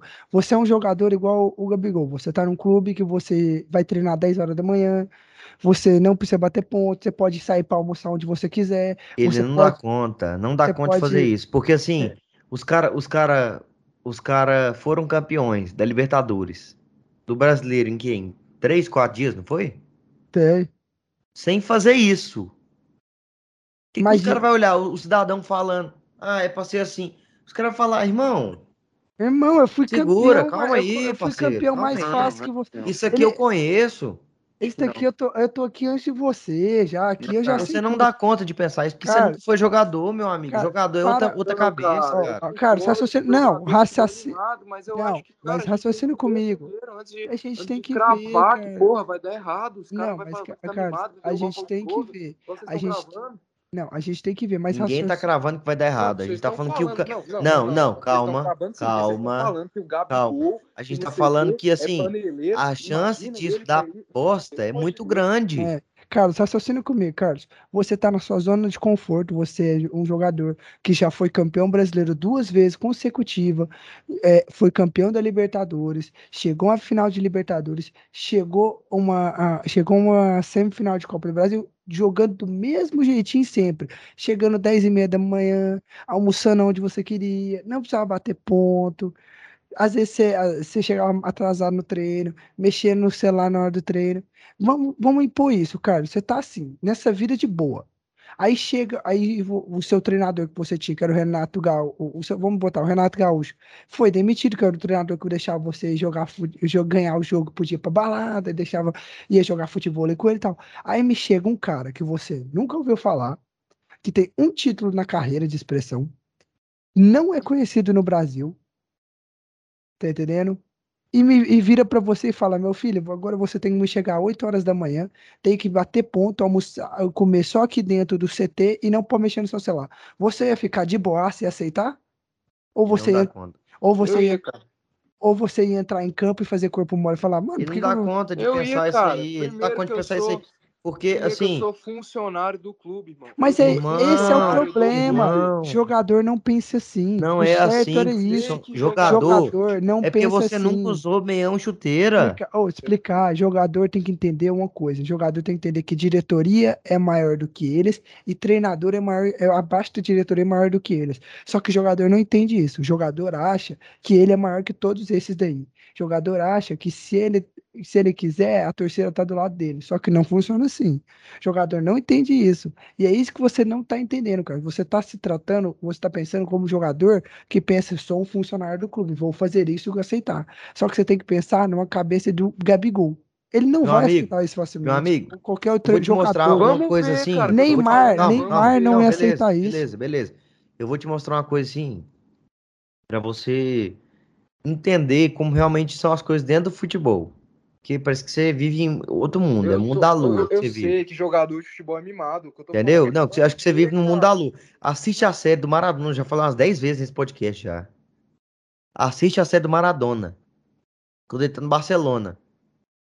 O que ele faz com o técnico que ele joga muita bola, jo- jogou muita bola, jogava muita bola, entendeu? Cara, assiste. Você vai ver.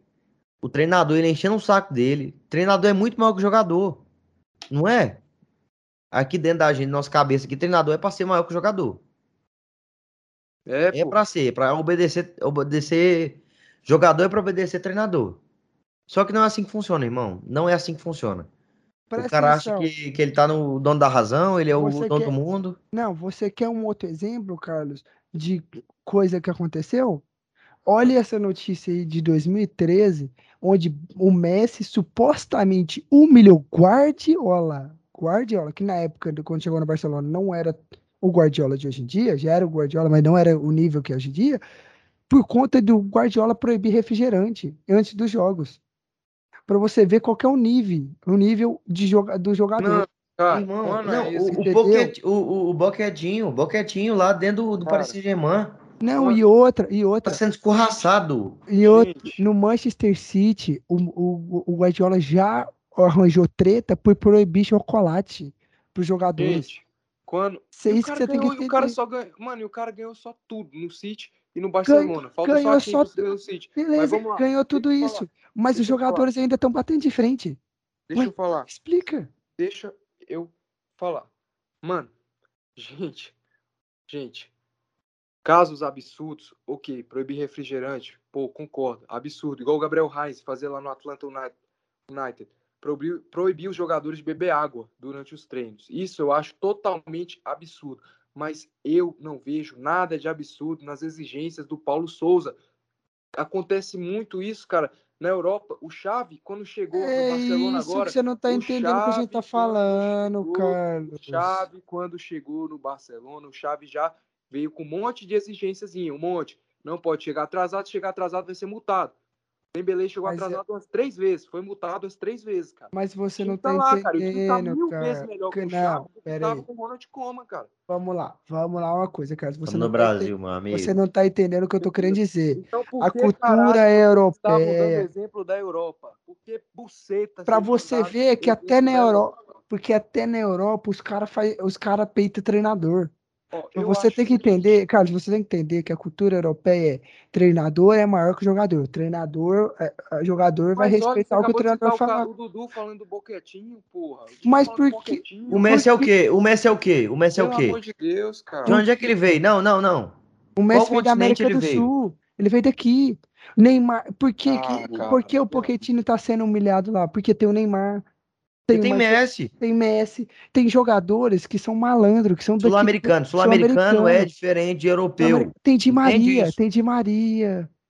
Entendeu? Tem o Mbappé que tá achando que é, que é o, o pica das galáxias. Não, mas é diferente, cara. É, não, assim, jogador sul-americano a vida inteira, a vida inteira. Tem time, tem time da Europa que não contrata sul-americano porque sabe que o sul-americano é diferente. Não, e tem, e tem time da Europa, mais especificamente, que não contrata brasileiro, porque sabe que brasileiro desorganiza elenco. Não, cara. É isso que você tem que entender, Carlos. Que no acho- Brasil, eu aqui é malandragem. Aqui o jogador tá nem aí se o treinador ganhou 300 mil títulos. Eu, Ele tá Gente. cagando. Se o treinador tirou ele da zona de conforto, proibiu alguma coisa que ele gosta, ele vai fazer panela com o treinador. gente, vocês não estão entendendo. Vocês não estão entendendo. Entendeu? É o que você tem que entender, Carlos. Ah, cara. Pochettino foi, eu- Pochettino tá sofrendo o PSG lá, porque te, tava sofrendo o PSG, porque tinha o Neymar que fazia a Eu- panela dele e mandava. Eu ouvi mil vezes a mesma coisa, vocês repetindo a mesma coisa, então eu vou repetir a mesma coisa mil vezes também para ver se vocês me entendem. Eu estou falando o seguinte, cara. Olha aqui pra minha cara, porra. Pra minha nareba gigantesca aqui na, na, na, na tela do seu computador, cara. Eu sei, vocês falaram mil vezes, jogador de futebol é um bicho mimado, jogador de futebol é um bicho mimado. Eu sei que jogador de futebol é um bicho mimado. Mas o que eu tô falando, cara, que essas exigências do Paulo Souza, cara, bora ver, bora ver, cara. A gente, tipo assim, eu acho, eu, na minha opinião, vocês estão querendo criar crise onde não tem crise, cara. Onde não tem crise. Vamos ver primeiro. Vocês, vocês estão falando, a chance de dar errado é muito grande. Vamos ver, cara, pelo amor O de show, Deus. show, Carlinhos, show. Vou falar pra você. Ninguém tá falando que vai dar errado, não. A gente tá falando que há chances e que Isso é que eu acabei propício de dar falar muito agora. errado. Então, é o que a gente tá falando. A gente tá comentando aqui é que é muito propício de dar errado pela forma que são os jogadores sul-americanos. Ninguém tá falando que vai dar errado, que tá cravando aqui, falando, vai dar errado, vai dar merda, não sei o quê. Não. Entendeu? A gente tá falando que as chances de dar, dar errado são muito grandes, pelo que a gente conhece dos jogadores sul-americanos, entendeu? Pelos Não. jogadores sul-americanos e pelo que é o futebol brasileiro. Pelo futebol brasileiro. São corretíssimas as exigências dele. Corretíssimas. E que eu acho que todo time brasileiro tinha que exigir. Tinha que exigir. Só que não se bate com a cultura de frente assim. Não tem Entendeu? Não como, não, bate. tem como mudar. né? Mas, gente, a gente já falou muito desse assunto. A gente já tá falando há muito tempo disso. A gente tem que comentar algumas outras coisas que, se eu não me engano, semana que vem começa os estaduais pelo Brasil afora aí. né? Tem, temos o campeonato do Nordeste, tem Lampions League, se não me engano, que vai começar semana que vem. Hoje já começou agora as, prima- as primeiras fases. Mas a gente tem que comentar aí os campeonatos estaduais que vai começar. E para nós três aqui, tem um campeonato super importante que nós três ficam ficamos se zoando e que o Dudu e o Carlinhos vão fazer a aposta, que sempre acaba com o Carlinhos perdendo, porque eu nunca vi, ou o Dudu sendo humilhado, que é o Goianão. Semana que vem começa o Goianão, dia 26, temos o Goianão aqui, nosso amado Goianão. né? Quem não ama, todo mundo sabe que o Vila não ganha esse título há 15 anos, já debutou, debutou, sei lá. É, Virou isso aí, mas tá, tá debutante. chegando, meu amigo. Pode ficar tranquilo. Sempre, tranquilo. sempre que encontra um time de azul pipoca, ou um time de vermelho, preto e branco, né? Pro Goiás eles sempre batem. Nunca vi o Goiás gostar de perder para time de vermelho. Ver um vermelho pipoca. É pro Atlético e pro, e pro Vila, nunca vi. Então, assim, tem campeonato goiano. Os times goianos estão de ponta cabeça. O Atlético vendeu metade do elenco. O elenco que era bom. O Goiás contratou alguns. O Vila trouxe algumas peças aí, como o Mateuzinho, que já jogou no Atlético. Então, assim, temos que dar um comentário aí de o que vocês esperam. E tem a Aparecidense, atual campeão da Série D. A nossa Cidinha aí, que contratou uns- alguns caras aí bom. O que vocês têm para falar desse campeonato goiano? É, Campeonato Goiano, como sempre, bem disputado, né? É, o Goiás não tá muito afim de, de jogar. É, como Já sempre, eu acho que o, tá- tá acho que o Goiás. Não, eu acho que novamente o, o Carlos vai vir com a desculpa que o Goiás está usando o time da base, porque eu nunca vi, ele só sabe falar isso. Não, o Goiás sempre só Toda usa o time da base, perde, né? é. E sempre perde e aí fica nisso aí, fica chorando. Não, aí põe Só que, time. cara, eu tenho, eu tenho assim, eu acredito que esse campeonato goiano vai ser muito, muito disputado, vai ser muito bom, entendeu?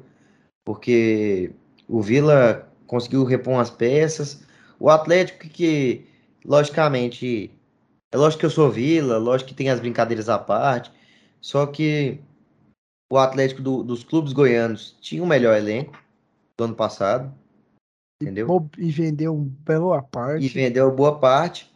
Ou seja, eu acho que tá muito nivelado esse campeonato goiano É, e vão ter fortes emoções, viu?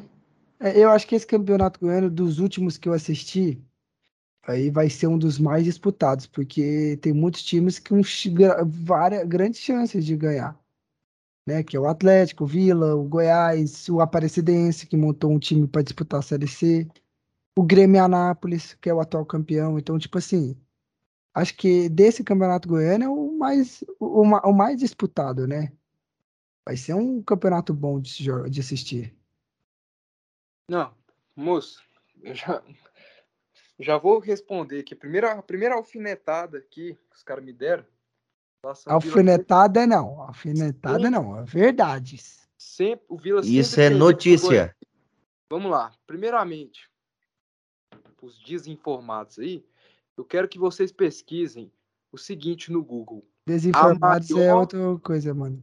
A maior freguesia do Brasil? Pesquisem isso no Google, que vai aparecer de quem que é a maior freguesia do Brasil.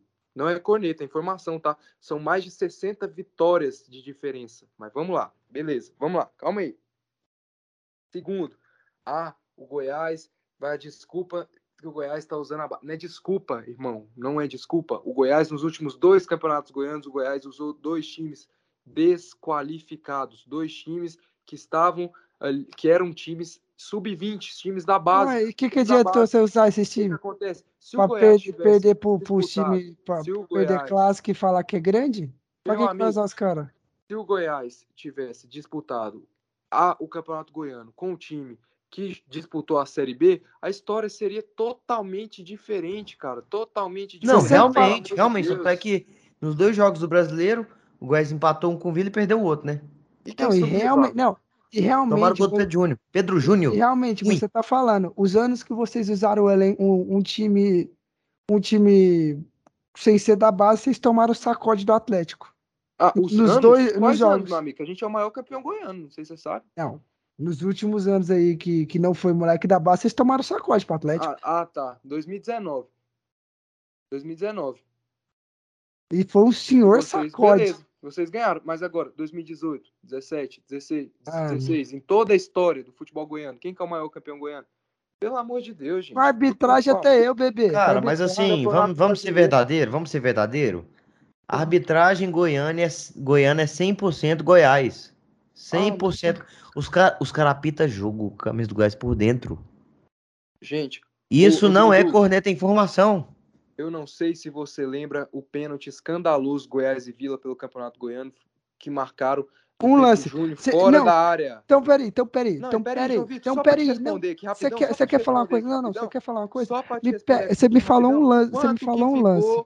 Quanto que ficou Goiás e Atlético pelo Brasileirão da Série A Sub-20? Vocês tomaram taca no primeiro turno e taca no segundo turno, pelo amor de Deus, cara. No Sub-20 não, da Série A do, de 2020, cara. Vocês tomaram taca no primeiro turno, taca no segundo turno, taca na Serrinha e taca no Acioli.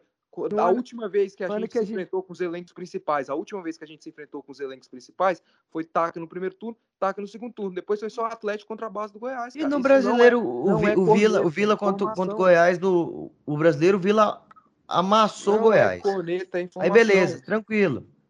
Eu não vou, eu não quero ficar aqui ajudando meu amigo João Vitor, mas na foi o quê? Quarta? Quarta de final? Quarta de final. Goiás e Atlético tomaram sacolado do Atlético. Gente, oh, Tomaram oh, saco colado. Foi três? Cara, foi três, João Vitor?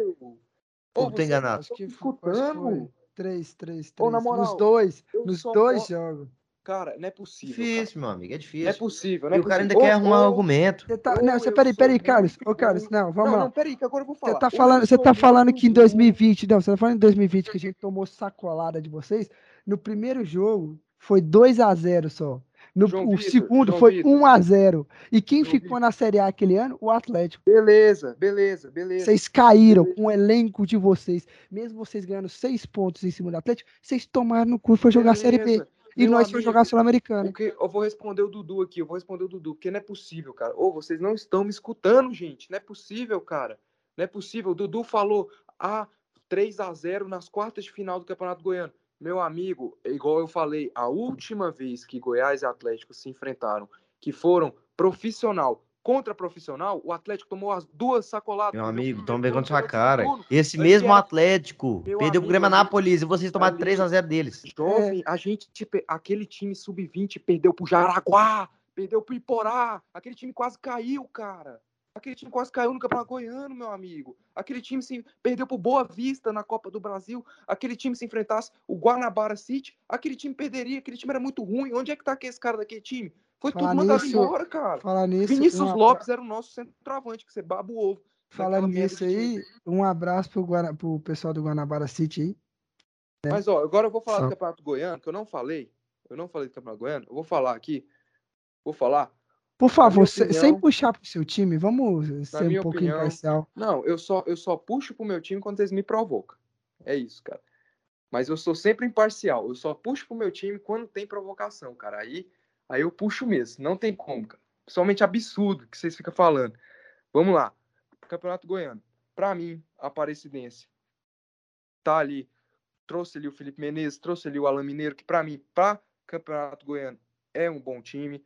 O Vila Nova, para início de temporada, manteve a base, trouxe o Mateuzinho, trouxe o Wagner. Para Campeonato Goiano, também é um bom time. Para a Série B, não acho que seja um time para brigar para subir, mas é um time ali que também que eu acho que não será rebaixado, mas também não vai brigar para subir. Acho que pode até ser melhor colocado do que foi no ano passado. Para mim, para início, para Campeonato Goiano, o Vila tá com um time bom. O Atlético Goianiense perdeu muitos jogadores, mas fez contratações. Trouxe, trouxe, é, vou, vamos contratações falar. Boas, o Wellington Rato. O Wellington, é, o não, o Wellington Rato voltou, né, de, de empréstimo. Trouxe o Delator, que foi artilheiro do CSA. Trouxe o Leandro Bárcia, do que jogou no Goiás. Trouxe o Renan, que é um ótimo volante. E trouxe o goleirão que me fugiu o nome dele agora. Mas, ó, vamos lá. Voltando aqui. Igual o João Vitor falou, trouxe as contratações. Para mim, contratações boas e contratações que eu acho que ruins, assim, tipo o, o Leandro Barça. O Leandro Barça era um jogador do Goiás, que era, era um jogador voluntarioso, não era um jogador, tipo, tão de, tanta técnica. Aliás, técnica, ele não tinha nenhuma técnica, era um jogador, tipo, raçudo, uruguaio, fazia uns gols ali meio cagado, a bola sobrando. A gente gostava dele que ele era raçudo, não é um jogador que jogava ali pelo, pelo lado, acho que pode jogar também como segundo atacante. É, mas não assim, é um eu... jogador de velocidade, para mim, o Atlético, na minha opinião, na minha humilde, humilde opinião, para mim, o Atlético Goianiense trouxe boas contratações, o Delator e a volta do Elton Rato, mas trouxe algumas contratações também duvidosas, como a contratação do Jorginho, que a gente não é, sabe. A volta do Jorginho. jogou no Atlético. O Jorginho só jogou no Atlético. O Jorginho foi para não jogou, não jogou bem no Ceará, não jogou bem no Atlético Paranaense. A torcida do Atlético até que ficou mais ou menos com a volta dele, porque é o shake, né? é o shake do Dragão, mas Assim, é o... vamos ver, né? É o que eu falo, cara. Contratações duvidosas para mim, a do Leandro Bassa e a do Jorginho. Para mim, o time do Atlético Goianiense está com a zaga muito fraca e o, e o muito, goleiro perdeu, muito. perdeu o Fernando Miguel, tá com o Luan Poli e o outro goleiro. Para mim também o goleiro do Atlético Goianiense está fraco. É, não, mim, trouxe, trouxe um goleiro. colocar ali num patamar, eu apostaria mais no início de temporada de Campeonato Goiano, claro. Apostaria mais no Vila que o Atlético Goianiense. E é, não, igual. O, o, goleiro que trouxe é um goleiro assim, até que experiente, mas não, não é tão conhecido assim. E a zaga do Atlético, igual você tá falando, tá uma bosta, porque perdeu um dos principais jogadores, que é o Éder. O Oliveira tá indo embora pro Vasco e tá com o Wanderson e. Ah, eu esqueci o nome. E, acho que Pedro Henrique. Pedro pois é. Henrique, é. Pedro Henrique até que era razoável, mas Wanderson na zaga do Atlético não dá. Então, Aí o Watson tem que trazer zagueiro. Ô, João Vitor, uma pergunta. O, o Janderson foi para onde? O Grêmio. O Grêmio. Ele Grêmio? Foi... O Atlético trouxe o Léo Pereira. É, ele trouxe o Léo Pereira do Grêmio. Comprou o Léo Pereira do Grêmio. Que a, torcida, a torcida ficou apertando. Quem que é esse cara? Porque ninguém sabia quem que era. Eu conheço.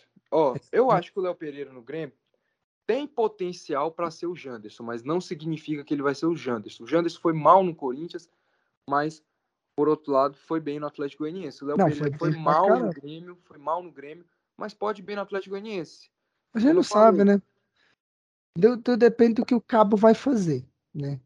Que o Marcelo além deles ter o Marcelo Cabo como treinador, irmão. Se fosse para apostar, apostaria mais do Atlético, cara, nesse início de temporada. Por mais que o Atlético tenha feito boas contratações. É, é porque o Atlético, é o que eu, o que eu falei para vocês, igual aconteceu ano passado, o Atlético focou, eu acredito que trouxe alguns jogadores igual o Leandro Barça, Assudo e tal, visando é, tentar agora, dessa vez, passar de fase na Sul-Americana. É, mais uma vez, tentar. Não vou dizer que vai passar. Porque se mantesse a base do time, se mantesse o time do ano passado, com o Janderson, o William Maranhão na, na, de volância, botando Éder, Fernando Miguel, se mantesse. Ah, era outra história, né? Eu acho que as chances de passar de fase seriam bem maiores. Mas agora com um time novo, com caras assim que. Ah, não... passar de fase vai, cara. Você tá falando da fase de grupo pra. Pra fase de mata-mata. Não, é. não, amigo, vai. acho que não. Não, vai, porque pa é. passa só o primeiro, depende passa do grupo que vai pegar e tal. Igual, tipo assim. E, no passado se... eles não passaram. É, o ano passado a gente ficou por pouco de passar, assim, a gente ficou por pouco assim, não, de jogo, é, eliminar invicto.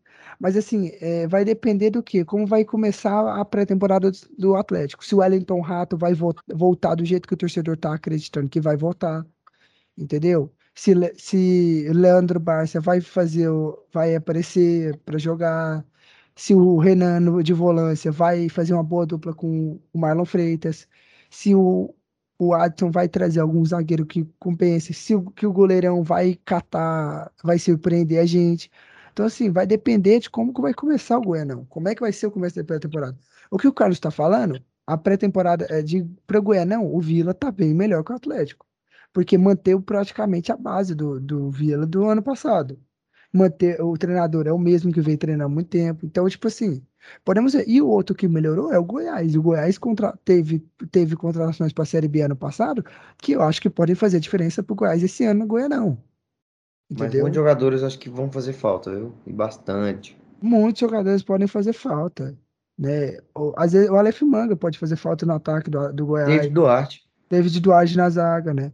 Mas também o Goiás tem o tem o Tadeu no gol, que a gente sabe que cata muita É, coisa. né? não, realmente faz diferença. Faz a diferença. E Ter um goleiro igual o Tadeu, você tem a confiança. Então, tipo, esse campeonato goiano é um dos mais equilibrados. Eu acredito. Agora eu vou falar do Goiás aqui, né? Goiás, né, por cara? favor, não, não puxe o saco do Goiás, não, mano. por favor. Cara, eu vou falar o seguinte. Vou falar o seguinte. Goiás, por ter caído no Campeonato Goiano em um grupo mais fácil, provavelmente o Goiás vai começar o Campeonato Goiano não com a base, até porque nossa base foi nojenta na copinha. Por esse motivo, É, é isso que, é isso que eu queria conta- perguntar pra você, Carlos. O que, que adiantou você colocar a base pra jogar o campeonato goiano e, ser humilhada na Copa de São Paulo? não é. O que, que tem a ver uma coisa com a outra, cara? Não, porque os caras já têm mais experiência, jogar com profissional e tal. Não, os caras que jogou o Goiano, eles não jogaram a copinha. Copinha era outro time, saca? Entendi. Pode Era outro continuar. time. Mas, ó, a ideia do Goiás para esse início de campeonato goiano é ir ali mesclando o time. Vai, time titular, vai rodando, sabe? Rodando. Time titular. Até porque eu até concordo, cara, para a gente ter uma, uma pré-temporada ali um pouco mais afirmada ali. Até porque a gente não vai enfrentar adversários de tão grande porte no nosso grupo. Como eu falei, o grupo do Atlético, do Vila e da Aparecidense é muito forte. Um É muito forte, é os três, uns, uns três times parelho, né, velho? do Goiás ali, a gente já tem, tipo, Jataiense, já tem uma galera assim que, sabe, não é tão. Do grupo do Goiás, eu acho que o único que vai bater de frente com ele assim forte é o Grêmio Anápolis, que é o atual Pois é, campeão. cara. Então, eu não sou contra o Goiás ficar mesclando. Com relação às contratações, cara, eu acho que o Goiás tá com a defesa muito boa, muito boa mesmo. Laterais, o Apodi, o Maguinho aí que veio, a gente tem que ver como que chega o Maguinho, futebol japonês, era um excelente lateral no Vila Nova, era um grande lateral no Vila Nova. Eu quero ver como que ele chega do futebol japonês. Desde a época do Vila eu já queria o Maguinho no Goiás, cara. E eu queria falar que mais que o Vila tomou um chapéu lindo do Goiás. Rachei de rir com o Não, tem como, né, gente, comparar Vila com Goiás. não, Lógico que pera vai aí, defender Goiás. Eu não sei tem se vocês viram aquela Tô vergonha na página, cara, rapaz. aquela página Desimpedidos de Ó, se eu não me engano, o ano da depressão de futebol ali, que eles fizeram a, a zoação com o time do Vila, falando que, porque o Maguinho, o Vila falou com o Maguinho antes que o Goiás, né? E o Maguinho falou que ia continuar no Japão e o Japão era, na verdade, o Goiás, porque não tinha foi o Goiás. Achei, É, de rir. Mas eu acho. Acho que o Goiás está com a defesa muito boa, mantendo o Reinaldo, trouxe o Caetano, é, destaque. Muito o Caetano tá jogando nos Estados Unidos, mano. Tá bom, trouxe ele lá, velho. Vai jogar aqui também. Vai jogar no, no Goiás. Fraco, fraco, sem talento, não toca a bola, fraquíssimo. Vamos lá. Meio campo. Meio campo do Goiás ali. Também tá um meio campo bom para campeonato. Goiano. É claro que o Goiás vai se reforçar bastante ainda para o Campeonato Brasileiro. A janela final só fecha em abril. Mas para campeonato goiano, a gente tá aí com um time bom. Bom mesmo. Tem aí o Vinícius, que foi um grande, fez uma grande temporada no Náutico. Tem o Nicolas, tem o Elvis, tem o Dieguinho, tem o Felipe Basso, tem os caras tudo que subiram. Saiu, é óbvio, o David Duarte o Aleph Manga do time titular, mas chegou ali as peças ali que a gente espera que corresponda à nossa expectativa. É claro que o Goiás ainda vai contratar aí bastante, mas para o Campeonato Goiano, se o Goiás for, for, for eu acho que o Goiás vai para as fases finais, o Arley já falou para as fases finais do Campeonato Goiano com força máxima. Acho que o Goiás é sim um forte candidato para ganhar esse campeonato Goiano aí, cara. E a gente fala de, Goi de Goiano, hoje ter, ontem, na verdade, né? Ontem, segunda-feira, que a gente tava gravando na madrugada de segunda para terça, teve o sorteio da Copa do Brasil. E já saiu o, o confronto dos quatro goianos. Goianos. O Atlético vai pegar a União Rondonópolis, do Mato Grosso. O Goiás, eu não me lembro agora. O Vila vai pegar quem, Dudu? Você lembra de cabeça? Aí? Goiás pega o Souza, da Paraíba. É, não lembro, cara. Pega o Souza. Deixa eu ver se eu acho aqui. O Goianápolis pega o Juazeirense em casa, né? O Goianápolis vai jogar pela vitória, não pode empatar, senão o Juazeirense passa. O Atlético joga pelo empate, uma vitória fora, para passar de fase. O Goiás vai pegar o Souza lá, então joga pelo empate também ou vitória enquanto o Vila vai pegar o Rio Branco do Acre, que também vai jogar por empate ou vitória. Então, os quatro confrontos brasileiros, dos goianos, na verdade, na Copa do Brasil. Que já é dia. É, ainda não saiu as datas, né? É, cara, é... essa fase da Copa do Brasil é bastante complicada. Por quê? Porque jogo único, normalmente gramado ruim, ah, mas joga por dois resultados, empate ou, ou, vitória, mas é complicado, é jogo único, gramado ruim, é ali no início de temporada, os times estão totalmente desentrosados. Então, ah, o Goiás vai pegar o Souza, o Atlético vai pegar sei quem. O Uni, União, União, Rondo, União Rondonópolis. O, o Vila vai pegar o. Acabei de falar aqui que eu já me esqueci. Rio Branco do Acre. O Rio Branco do Acre e o Grêmio Anápolis vai pegar então, Juazeirense. Então, são adversários, obviamente, com qualidade Juazeirense, superior. que ano, ano passado eliminou o Santos. Cruz, eliminou o Cruzeiro também, eu acho. É. São adversários com qualidade inferior, mas todo cuidado é pouco. É, é muito difícil essa fase da Copa do Brasil por causa disso que eu falei. Elenco desentrosado, campo ruim e ambiente desfavorável. Jogo único, né? Jogo é único. difícil, é bem difícil, mas não tem como. Tem que passar de fase. Tem que passar, pô. Isso aí não tem como. O dinheiro da Copa do Brasil ajuda muito. Não tem ajuda muito, muito. E, e, ainda tem, e ainda vai estar na janela de transferência, então o dinheiro pode ajudar a trazer mais alguém, né? É. Temos, a gente tem mais campeonatos estaduais para falar esse ano, né? Ou vocês têm mais alguma ressalva do Campeonato Goiano, gente? Senão a gente já pode ir para outras. Acho que Goiano não tem, não. Então vamos agora. Você tem alguma, Dudu? Não, não, não, só isso mesmo. Então, só vamos... falar que vai ser bem disputado e vai ser bem legal de acompanhar, viu? Mano, acho que vai ser um dos campeonatos eh, goianos mais legais de se assistir. Se a arbitragem não pesar pro lado do Goiás, igual nos últimos anos, tá bom. Uhum. É. Nos últimos anos, não, na história do campeonato goiano, como sempre é. pesa. Uhum. Mas vamos lá, gente. Vamos pro primeiro o campeonato estadual mais importante do Brasil, onde só tem os maiores times do, do Brasil, que é o Paulista. Vamos falar agora do Paulistão. Tem como você pagar, parar de pagar pau pro, pro Corinthians, pro Palmeiras, pro Bragantino, pro Santos? Se tiver como? Não, é que lá tem o maior do Brasil, que é o São Paulo. Eu tô pagando pau é pro São Paulo mesmo. Ô, eu já posso bater meu ponto já? Também tô querendo ir embora, viu? Ah, meu Deus. Calma que a gente tem que falar do Gaúcho Carioca, hein? Que é os dois piores campeonatos estaduais aí. Então, bora. Vamos, então, vamos falar do, do, do Paulista rapidão, gente. O Corinthians vem com forte, fortíssimo, né? Montou um elenco, né? A mídia paulista novamente puxando o saco do Corinthians, o que eu mais uma vez passo raiva, falando que o elenco do Corinthians é um elenco topíssimo, o elenco nesse não é o caso, mas vem aí uma possível contratação de Diego Costa, que se despediu do Galo ontem, segunda-feira, e tá próximo de ser de chegar ao Corinthians. O que, que vocês acham aí? Corinthians com o time que tá e tal. É, não, realmente o Corinthians tá montando um time assim muito. Um time, né? Porque acho que o elenco, igual a gente conversou acho que nos outros podcasts, que o elenco do Corinthians não é tão forte, o elenco em si completo, com os reservas, todo mundo, mas o time titular do Corinthians é muito forte.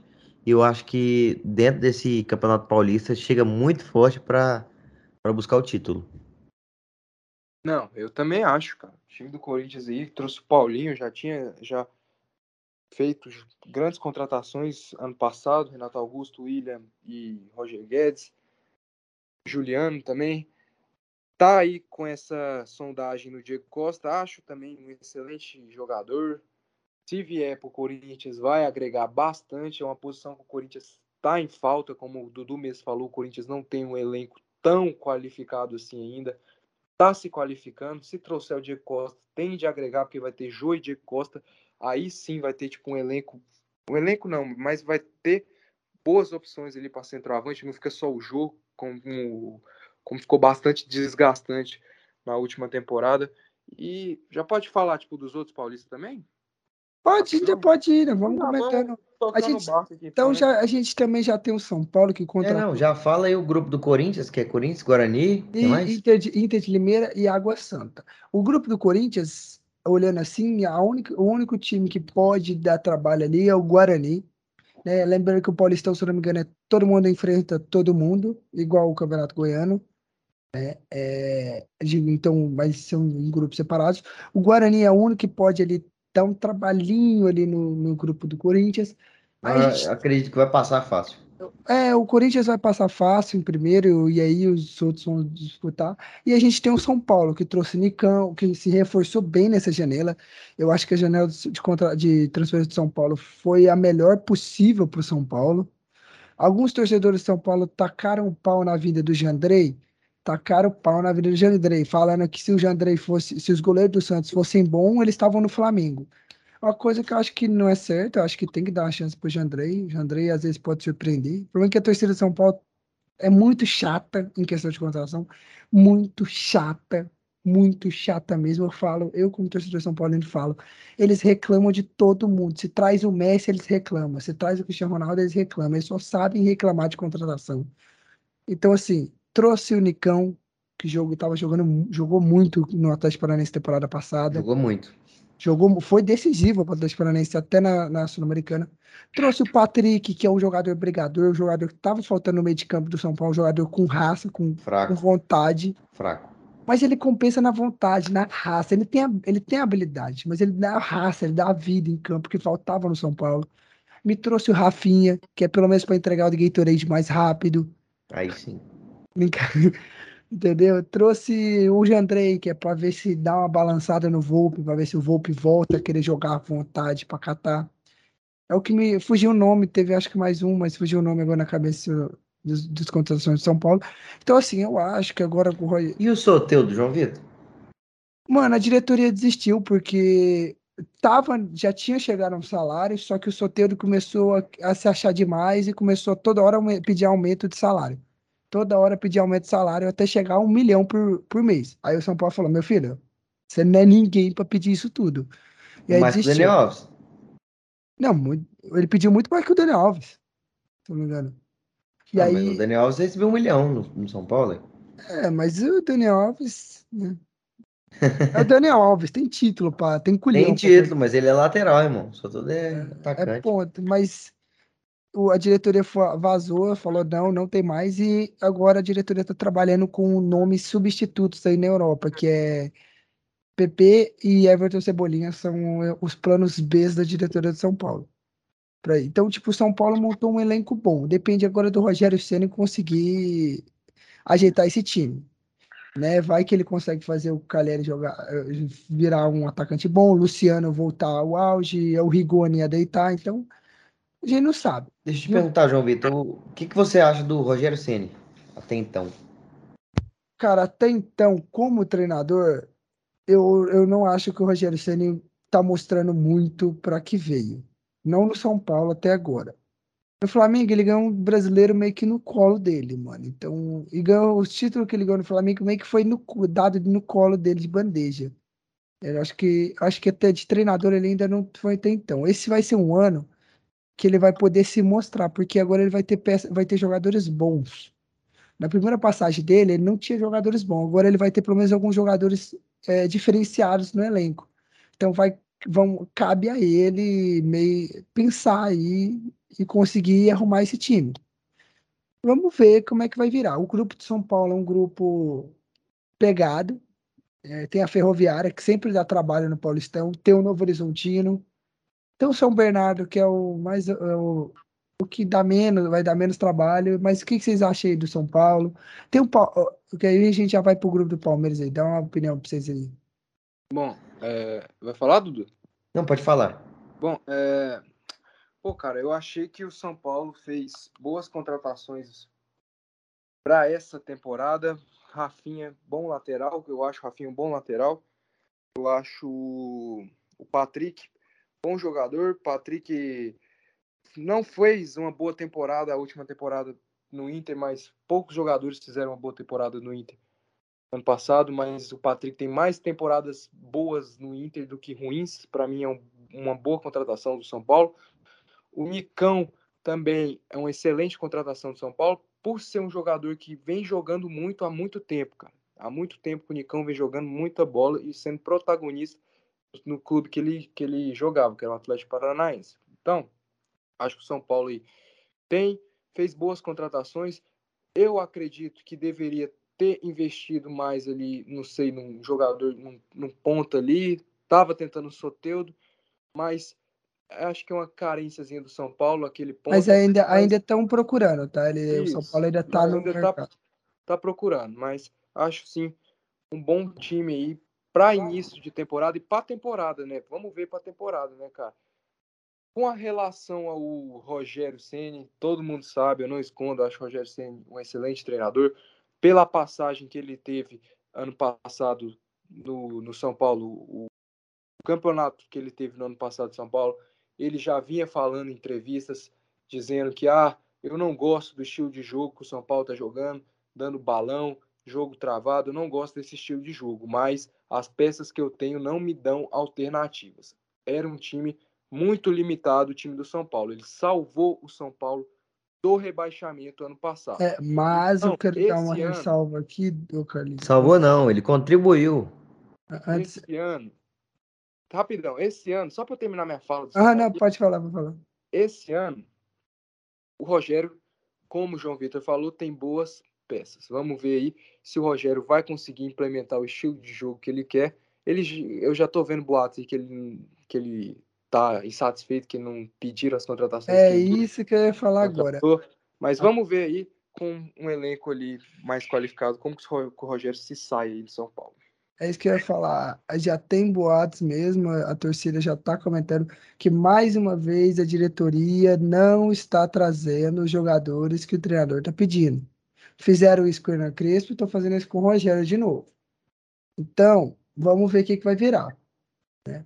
Ceduros vai ter alguma coisa para falar de São Paulo? Não, sim, para mim, o que o Cássio falou é absurdo.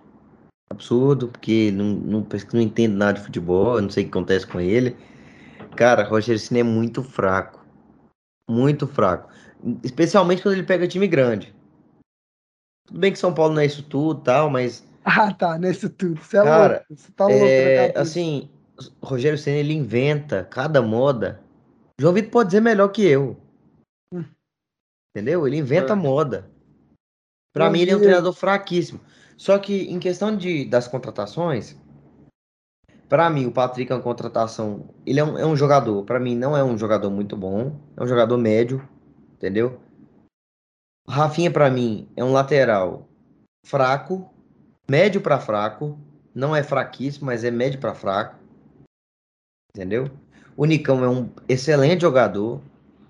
Na minha opinião, o São Paulo fez uma, uma janela de transferência Esqueceu até boa. Do Jandrei. Esqueci de Jandrei no gol. É, o Jandrei fez até, fez até uma contratação, as contratações boas, assim. Entendeu? Eu acho que o São Paulo vai lutar assim, só que eu acho que em questão de título não tem muita chance. Se conseguir o título da Sul-Americana, já solta o foguete. Não, Consegui... mas Sul-Americana tá doido. Não, se conseguir o Paulistão. Paulist... Não, Paulistão é uma coisa. Sul-Americana é muito mal que Paulistão. Mas vamos hum. lá, gente. Falando do, do, do, agora do Palmeiras, o Palmeiras até agora mantém a base. Eu não lembro se três contratações. De cabeça eu não lembro agora. Pensei que ia trazer um centroavante, não é? É, tava, tava, é, tava atrás do centroavante, porque o Luiz Adriano parece que tava de saída e tal, esse papo desse. Ah, houve polêmica dessa semana de crise no Palmeiras. A querida Leila falando da crise do Palmeiras, Palmeiras, Crefisa e título, crise lá, estamos tumulto lá. Mas o Palmeiras pegou um dos, um dos grupos também razoáveis. Pegou o Ituano que subiu. Rapaz, calma aí, só um instantinho. Só atrapalhando um pouquinho você. Mas eu queria uma crise dessa, viu? Dois, dois, dois, duas Libertadores em um ano? Também, também Não, queria. eu queria uma... Brasil também. Não, é, a é, Copa cê- do Brasil. Eu queria uma crise dessa. não, para você ter noção, é, Vocês não é, queriam, não? a cri... não, a crise era Minha crise Depo- não, uma merda. a crise era depois da depois que depois da parceria vai ficar tudo bem. O Palmeiras vai continuar ganhando título, gente. Com a parceria. Depois que a parceria, o Palmeiras começou a ganhar título. Que crise, hein, moleque? Não, puta crise. Você tinha que ter visto. Eu, eu tava lendo isso e rachando. trem da Leila. Mas o grupo do Palmeiras foi um grupo razoavelmente médio. Vamos botar assim, médio, porque pegou um Ituano aí que subiu, foi campeão da Série C, subiu para a Série B, tá montando um timinho. Tem o Mirassol que sempre dá trabalho para algum time grande. Já foi, já ganhou de 6 a 1 do, do Palmeiras, já eliminou o São Paulo. Inclusive pro Palmeiras, né? Pro é, inclusive pro Palmeiras meteu seis no Palmeiras, eliminou o São Paulo no, Pauli- no Paulistão de 2020. Então, tipo assim, é um, é um time que sempre surpreende, nunca ninguém dá nada, mas surpreende. Tem o Botafogo de Ribeirão Preto, que às vezes ele aparece e surpreende. Então, assim, o grupo do Palmeiras é um grupo que eu dou de médio para difícil. Enquanto o do, o do Corinthians e do São Paulo eu dou de médio para fácil. E agora a gente tem um grupo que eu posso ser, que eu considero o grupo da morte. O grupo mais difícil do Paulistão, que é o grupo com Ponte Preta, Red Bull Bragantino, Santo André e Santos. O Santos, que me trouxe Ricardo Goulart, tava sem um 10, tava sem um atacante, trouxe um cara absurdo, que é o Ricardo Goulart, pro time, entendeu? Me trouxe, eh, tá montando um time bom, então o tá com um time razoável. E tem um Red Bull Bragantino que, mais uma vez, contratando aí gente, tirando jogador do Inter aí. Tá jogando bem. O que, que vocês têm pra falar desses grupos aí? É, não, o Santos conseguiu uma contratação do Ricardo Goulart, que é uma excelente contratação, que foi um cara, assim, totalmente bobo por não ir pro Fluminense, que pra mim não tem lógica, um é, cara Real que, Madrid da América, que, que pensa em jogar, jogar, o cara que escolhe jogar Paulistão pra não jogar Libertadores, entendeu? O cara, assim, pra mim foi bobo, porque ele acreditava que teria mais propostas, que seria o cara do, do momento, infelizmente não conseguiu, mas o time do Santos, eu acho que vai, vai se recuperar nesse ano, e, assim, é difícil, um grupo difícil. Não, eu só quero falar o seguinte. Eu vou comentar os grupos e os times. Queria falar que o Ricardo Goulart tá no Rio, hein, galera? Ricardo Goulart tá no Rio, hein? Tá no Rio. Aham, mas acontece aí, meu amigo. Ele, a Ah, gente acontece. tentou, o cara, não, o cara não quis, achou que ia receber proposta do, do mundo inteiro, ia jogar no Real Madrid, no PSG, só que assim, É, vai jo- ia querer. Ele, foi, ele- foi garoto, foi, Foi garoto. burro, né? Não foi pro Real Madrid do- da América e preferiu jogar pelo Valência, hein? É, vamos fazer o quê, né? Isso é complicado. Mas assim, o grupo fica- é muito complicado o grupo do, do Santos, com Ponte Preta, que, que enche o saco toda vez. Time de expressão. É, apesar desse ano não, não ter sido um ano muito, muito maneiro, ano passado, né? Ter sido um ano muito maneiro para eles. Tem o Bragantino, que, que a gente já falou hoje, que é um clube que, que sempre tá lá e depois do, do Red Bull, né? Tomou proporções gigantescas. Chegou na final sul-americana. O, o Santo André, que sempre teve aquele negócio de, de todo mundo sempre esperar muito deles, porque é um clube que tem, tem muito nome, muita gente conhece. Então é um grupo bastante difícil. E o Santos, o Santos tá montando uma base boa, cara. Eu acho que o Santos tá montando uma base boa. E eu acho que, que o Bragantino, nesse grupo aí, é favorito. Por enquanto, ele é favorito. Na minha cabeça, na minha concepção. E você, Carlinhos, tem alguma coisa pra falar aí? Bom, vou falar aqui do aqui do Santos e do Palmeiras rapidão. Bom, pra mim o favorito desse grupo aí é um o Santos caiu, obviamente, um grupo bem difícil, cara. Pra mim, obviamente, o favorito é o Bragantino. O Bragantino pra mim disparado é o favorito. Santos teve fez uma excelente contratação, que é o Ricardo Goulart. Porém, é um jogador que estava muito tempo no futebol chinês. A gente tem que ver como que ele chega fisicamente, como que ele chega também tecnicamente. Obviamente, o Ricardo Goulart, pela história dele, é um excelente jogador, um grande jogador, um dos melhores que, que o futebol brasileiro teve ali na década de 2010, 2020, um dos melhores. Então, a gente tem que ver essa questão, como ele chega fisicamente. Para mim, o Santos fez muito bem de renovar com o Marcos Leonardo, um grande centroavante. Não deu a bobeira que, que aconteceu com o Caio Jorge, para ter perigo de perder ele de graça. Renovou ali com o garoto, Marcos Leonardo. Mas para mim, eu acho que o Santos ainda está muito, muito, muito, muito fraco, cara. Acho que o Santos precisa se reforçar bastante, se reforçar ali na defesa, nas laterais, principalmente as laterais, o Santos precisa se reforçar. Mas vamos ver, né, cara? O Santos ele tem como opção na frente, centroavante, tem Ricardo Goulart, Diego Tardelli e Marcos Leonardo. Para mim tá bom. Marinho no lado. Só que o Marinho na última temporada teve muita lesão. Mas é o Marinho, né?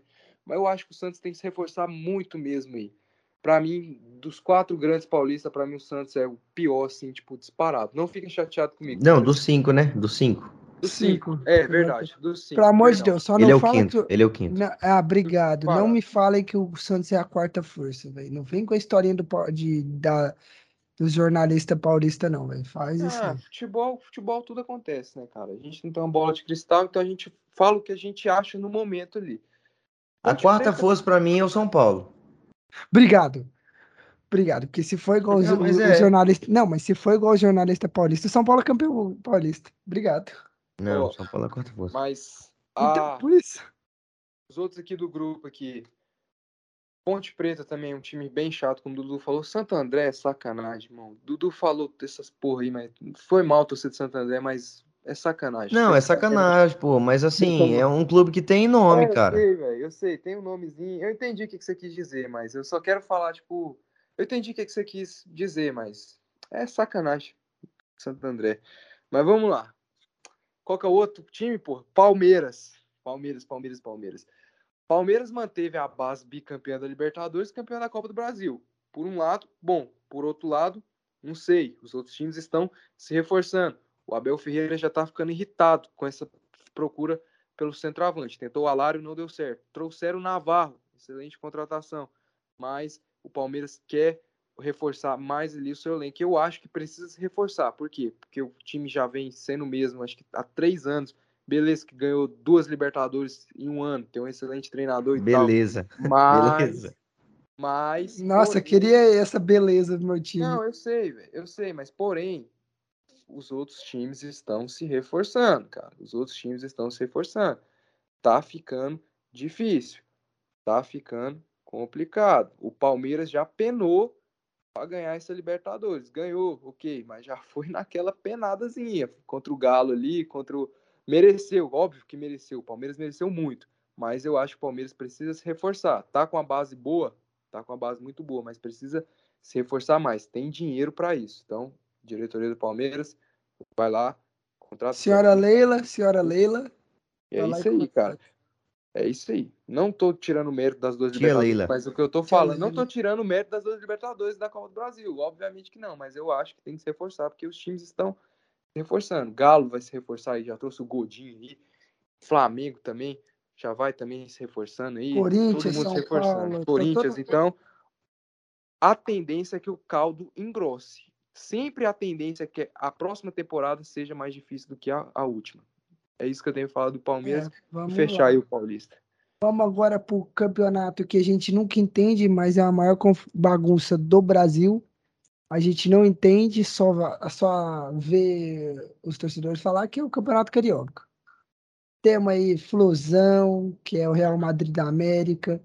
Temos Flamengo, que mais uma vez não, de qualquer jeito vai acabar campeão carioca. Temos o Botafogo, que a gente já falou hoje. Tá cravando, João Vitor? E, mas, mano, a gente não entende, não sabe o que acontece. O Não, tô Flamengo te sai campeão. você tá cravando? Tô, tô cravando. Porque Cravando? Tô, que o Flamengo vai acabar sendo campeão carioca, Então tá de bom. novo. Porque depois eu quero pegar uma apostinha com você aqui, eu e você, na paz, na Ah, boa. entendi. E temos o Vascão da massa aí, que eu acho que esse ano não vai fazer nada direito. O que vocês têm pra falar aí? Que eu não tenho pra falar nada, carioca. Eu não sei muita coisa, não. Cara, quanto, quanto ao Botafogo, Botafogo, eu acho que o Botafogo vai passar de fase. assim, não vai jogar a Copa Rio, né? Que é aquela que eles jogaram no passado. Não, Taça Rio, Taça Rio. Que eles que jogaram no passado. Que quem foi campeão foi o Vasco, né? Que foi campeão. Foi o Vasco. Pois é, eu acho que eles vão, vão passar. Da Taça Rio. Se tu não sabe, eu vou saber, meu amigo. Não, acho que foi, Pô, foi, o- cara, foi o acho que foi Vasco. o Vasco não, velho. O Vasco, Vasco acho Pera aí, chegou na deixa eu fase, sim. descobrir aqui. Tá? Não, a Taça Rio, cara. A Taça Rio, que é aquela segunda taça. É, a do segundo turno, né, velho? Acho que foi, tipo... Não, não é segundo turno, agora é outra taça, cara. É outro Ah, título. mas não é Taça Rio o nome, porra. outra É coisa. Taça Rio. É- a- o primeiro turno é Taça Guanabara, o segundo é Taça Rio? Mas não tem o isso mais, cara. e Ah, não tem? Cara, esse campeonato vai... É bagunça, é vaza. Campeonato Carioca é vaza, é bagunça. Aqui. Não, Que- João Vitor, nem perde tempo pesquisando, não. Não, É, É o. Vasco, o Taça Vasco. Taça Rio, Taça Rio. Vasco. Aí o outro é o Carioca normal. É, o outro é carioca normal. Que loucura, velho. Foi- É isso aí. Ah, Eu acho que os quatro grandes do Rio, que é Fluminense, Flamengo, Botafogo e Portuguesa Bangu do Rio de e- Janeiro E Bangu. É, e Madureira. Hein?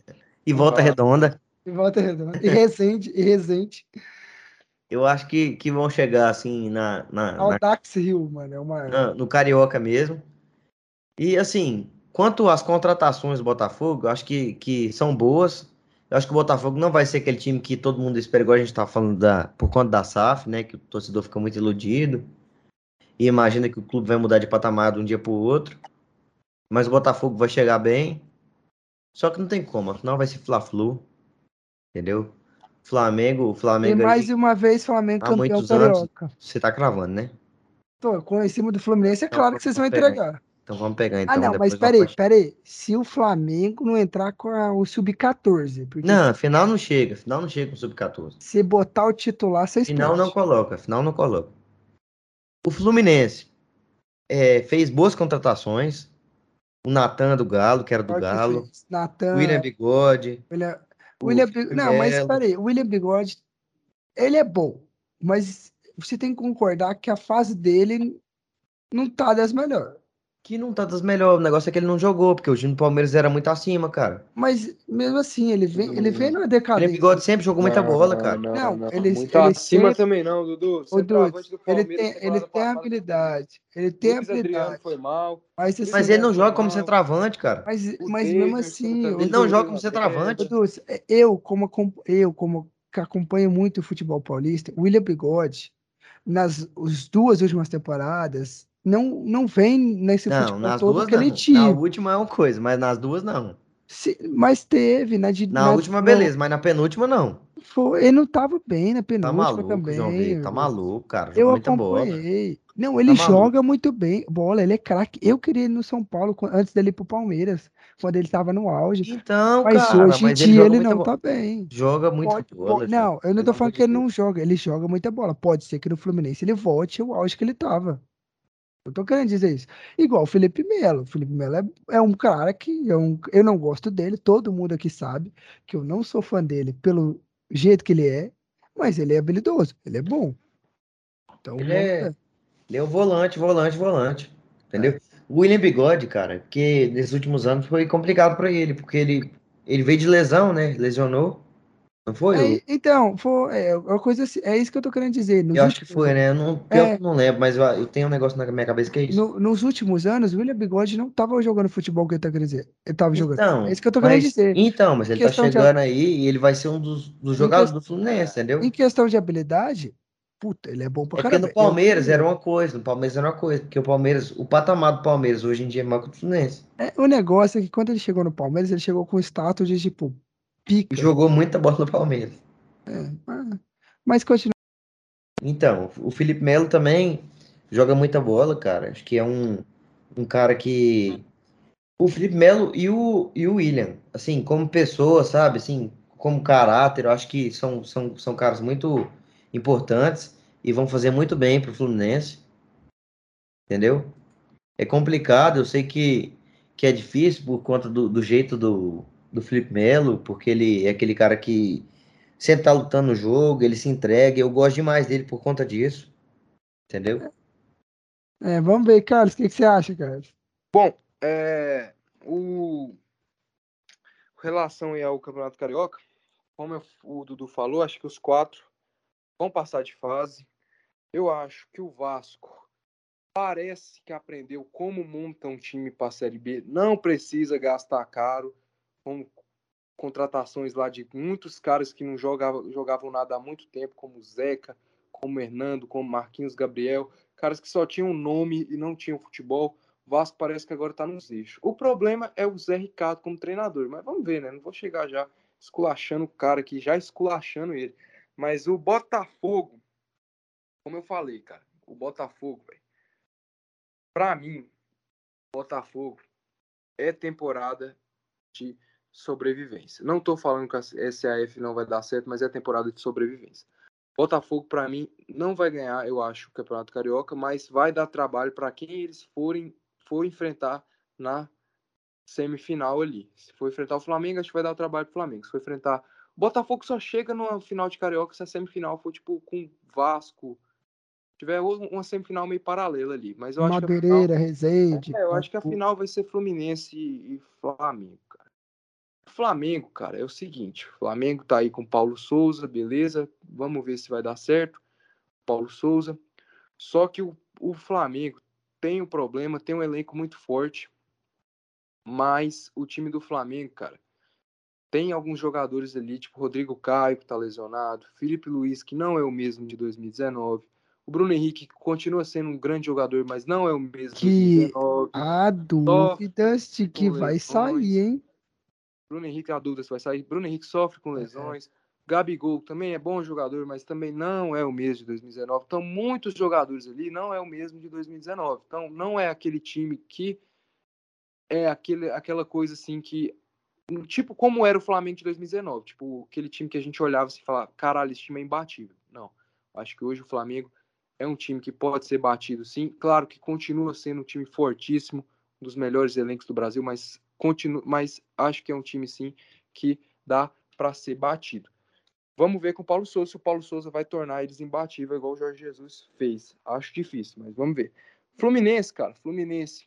Para mim, o Fluminense fez boas contratações.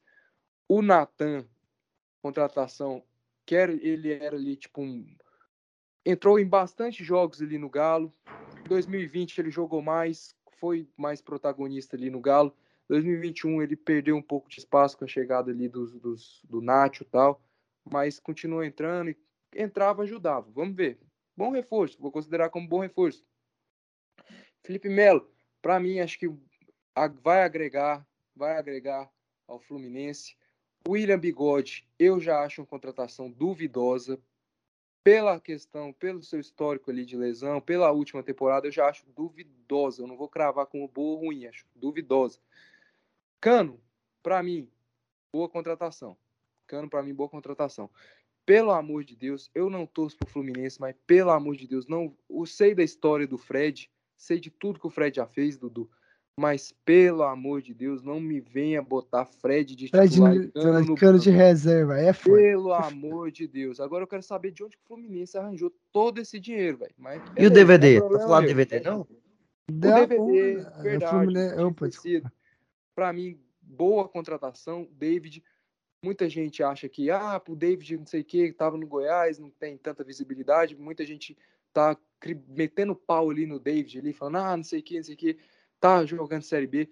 Mas quantos jogadores que jogaram Série B que não jogam Série A? Essa é a maior ma- babaquice do mundo. Só porque o cara tá jogando Série B, a galera já mete um rótulo de que ele é ruim, de que ele não dá conta de jogar Série A. Maior Não. babaquice do mundo, E cara. eu, e eu que Tadeu. acompanhei, eu acompanhei o Goiás, sequei bastante. Eu sei que o David Duarte foi extremamente importante para a classificação do Goiás, É, cara. para a Série A. E, cara, o João Vitor me cortou, não deixou eu falar esse pilantra safado aqui, que ele faz um Ele complô com o Carlos. aqui. cortando no meio de nós aqui. Tem que Então. cortar todo mundo. Então, é, o Cano, pra mim, cara, o Cano pra mim é um centroavante muito bom, muito bom. Não tem as mesmas características do Fred, porque o Cano pra mim é um centroavante mais de finalização. Aquele cara que não tem tanto drible, não tem tanto pivô, não tem aquela bola aérea igual o Fred tem. Entendeu? Mas é um cara que consegue fazer gol.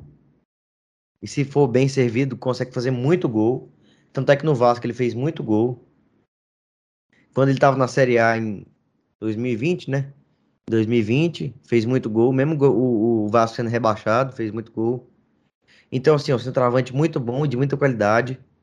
Só que o Fred é muito melhor que ele, cara. Não tem, não tem nem lógica Cara, você querer de comparar Deus. isso aí. Isso não tem nem lógica. Gente, pelo amor de Deus. Cara, não é possível isso, velho. Eu Migão, depois, Fred, depois, sei eu vou te contar, eu vou te contar uma história. Eu Assiste um negócio eu chamado. Raio-X, Raio-X, Gabriel Amaral, Raiz Tricolor. Assiste. Por Cara, favor. eu sei da idolatria que vocês têm pelo Fred, eu sei da história do Fred, velho.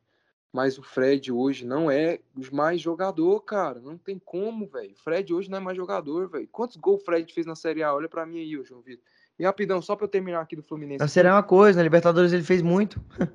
Porque, pelo amor de Deus, cara, eu tô falando na Série A, Libertadores ele fez muito aonde, cara? Fez Só muito. Na fase de grupo, velho. Tá ter- louco? E pênalti, Dudu, pênalti. Quantos gols na Série A? Quantos gol é pênalti? gol. O, pê- o pênalti, o pênalti que, que o, o famoso Gemancano bateu, ele perdeu.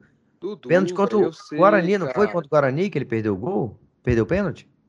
Que podia colocar o Vasco continuando na, o segmento para subir divisão.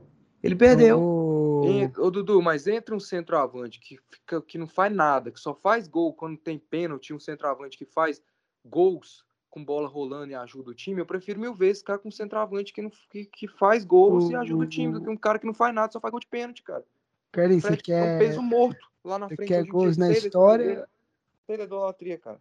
Não, Não, na história, irmão. Não, na, não, na história não tem nem comparação, meu amigo. Eu tô falando do Na história. Peraí, eu vou achar não tem nem aqui, vou achar comparação, meu Ele amigo. deve ter feito. E todos os gols dele foi de pênalti, cara. Eu não Vitor, lembrando na história, gol do na história, o Fred é o maior artilheiro. Então, assim, o cano não chega nem nos pés, nem na unha, nem na cutícula do Fred.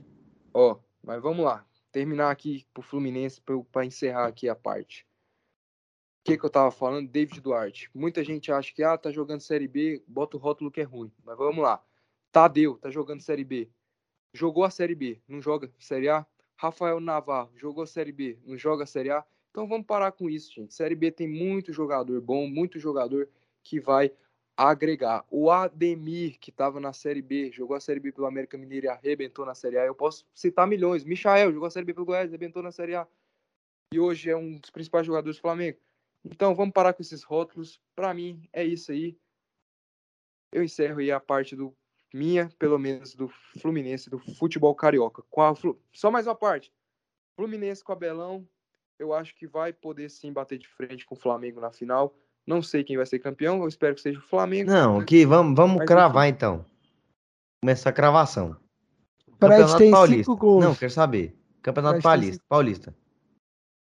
Para vocês, quem que vai ser o campeão do Campeonato Paulista? Santos. Brincadeira, zero. Palmeiras. Pra Paulista eu vou de, eu vou de pra Paulista eu vou de Corinthians. Também vou de Corinthians. Campeonato Carioca. Goiano, gente. Ah, Goiano, vai. Vila. Goiás. Vila. Vila. Atlético. Isso é foda. Essa é te Essa fuder. é sacanagem. Carioca. Carioca. Eu já falei, Flamengo. Eu acho que Flamengo. Fluminense. Por mais que o Fluminense tenha enchido, tá enchendo muito o saco do Flamengo no- nos Fla-Flu, mas eu acho que quando a decisão ali chega, fi, quando chega a final com Michael, Bruno Henrique e Gabigol, não tem como, irmão. Acho Gabigol, o. Gabigol, infelizmente, não pipoca, velho. Eu acho que vai dar Flamengo, mas não descarto o título do Fluminense, viu? Mas acho que dá É, Flamengo. não, eu também não descarto, mas eu tô falando do Flamengo, porque. Flamengo. Agora, vamos falar. Agora a gente vai falar, gente, do pior campeonato, é, campeonato estadual. Que só, tem, Paulista, nós já falou já, pô. que só tem um time que é bom lá, que é o. Na verdade, dois, três, na verdade, que é o, São, o Novo Hamburgo, o Juventude e o São José. Só tem esses Caralho, três mano, times esse time lá. time não é bom nem na cidade deles, velho. Aí tem o Guarani também, que, que é bom. Aí o Caxias e o Aimoré. Vamos falar aí desses times e deixar o Carlinhos falar. Brasil de Pelotas não, não joga. Joga vôlei? Ah, é, o Brasil de Pelotas também, é verdade. Aí tem o São Luís. E, e- e o Ipiranga, com Y. Deixar o Carlinhos falar. Carlinhos, o que, que você tem pra falar aí? O Inter que trouxe seu torcedor gremista de volta, que é o da Alessandra, por quatro meses. Só, só É. pra ele assumir mesmo que é gremista. É, só pra ele perder o gaúcho. É, só pra ele perder o gaúcho e se despedir com a derrota novamente pro Grêmio. Trouxe, trouxe o Lisieiro, o grande Lisieiro, pelo meio, pro meio, né? Quase perdeu o Dourado. Trouxe o David, né, do Fortaleza. O que, que você tem pra falar aí do seu time aí? Bom, do campeonato. é, eu acho o seguinte, cara. Eu acho que, falar do time do campeonato, acho que o Internacional, sério, me preocupa muito, muito, muito mesmo, muito mesmo. Não com relação ao Alexander Medina, acredito muito nele, gostei da contratação. Era um dos caras, assim, que. Dos nomes que estavam sendo especulados, era um dos que eu queria. Mas com relação à contratação, cara, a gente já tá chegando ali perto de começar o estadual e o Inter fez apenas três contratações, cara. E era um time que precisava de muitas contratações, e tipo, muitas, tipo, da parte dos pontas, cara. Pontas, laterais.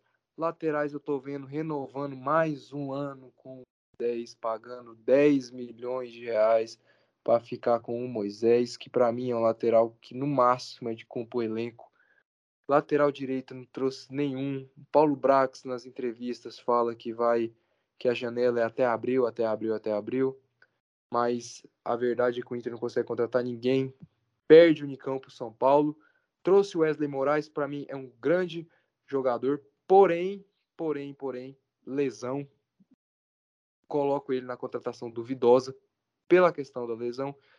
Lisieiro, para mim, é um cara que é pior que o Rodrigo Dourado. Para mim, acho que o Inter tinha que buscar tipo jogadores que não é pior que o Rodrigo Dourado, mas eu acho que não era um cara que eu queria. É pior que o Rodrigo Dourado, mas deve agregar ali. Para compor elenco, deve agregar. Com relação, cara, a isso, tem me preocupado bastante. Tá contratando o David, pagando 10 milhões de reais no David. Não acho que o David é, esteja valendo isso tudo. Não acho. Fez uma boa temporada no Fortaleza, mas eu acompanhei o David, acompanhei ele no Fortaleza, acompanhei ele no Cruzeiro.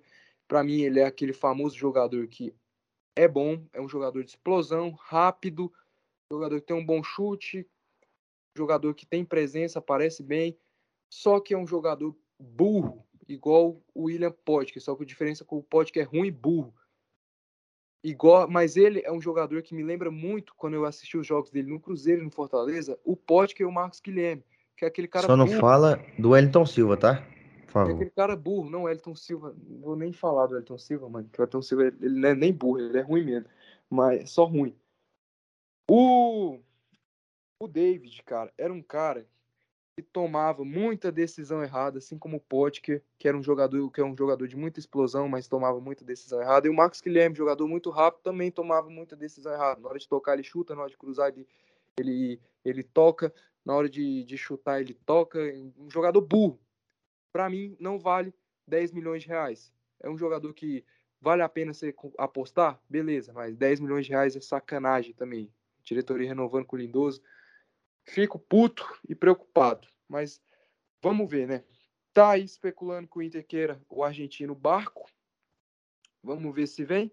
Acho difícil. O Flamengo já entrou na concorrência. E o Inter que perdeu o Nicão para São Paulo, o Eric para o Ceará.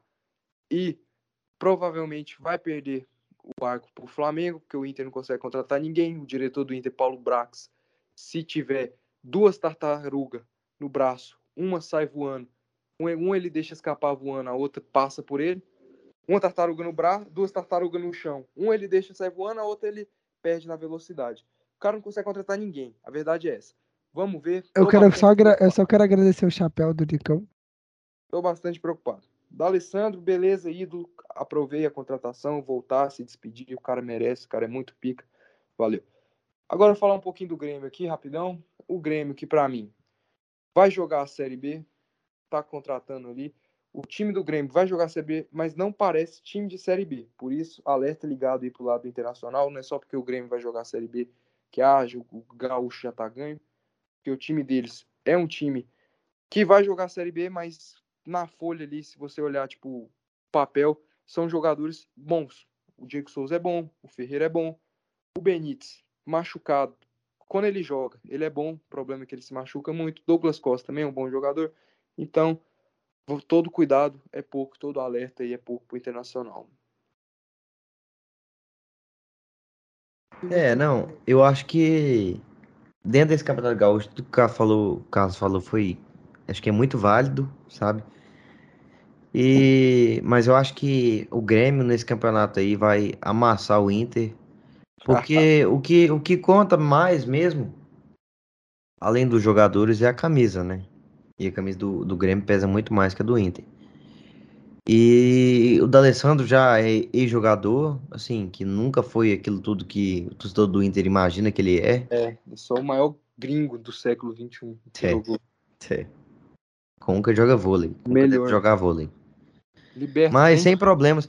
Eu O acho que realmente o time do. Jogou, jogou vôlei também. O, o Benítez, o Benítez é, um, é um bom jogador quando ele não tá machucado. Eu já falei pro, pro João Vitor, na época que o, que o São Paulo contratou o, Benítez.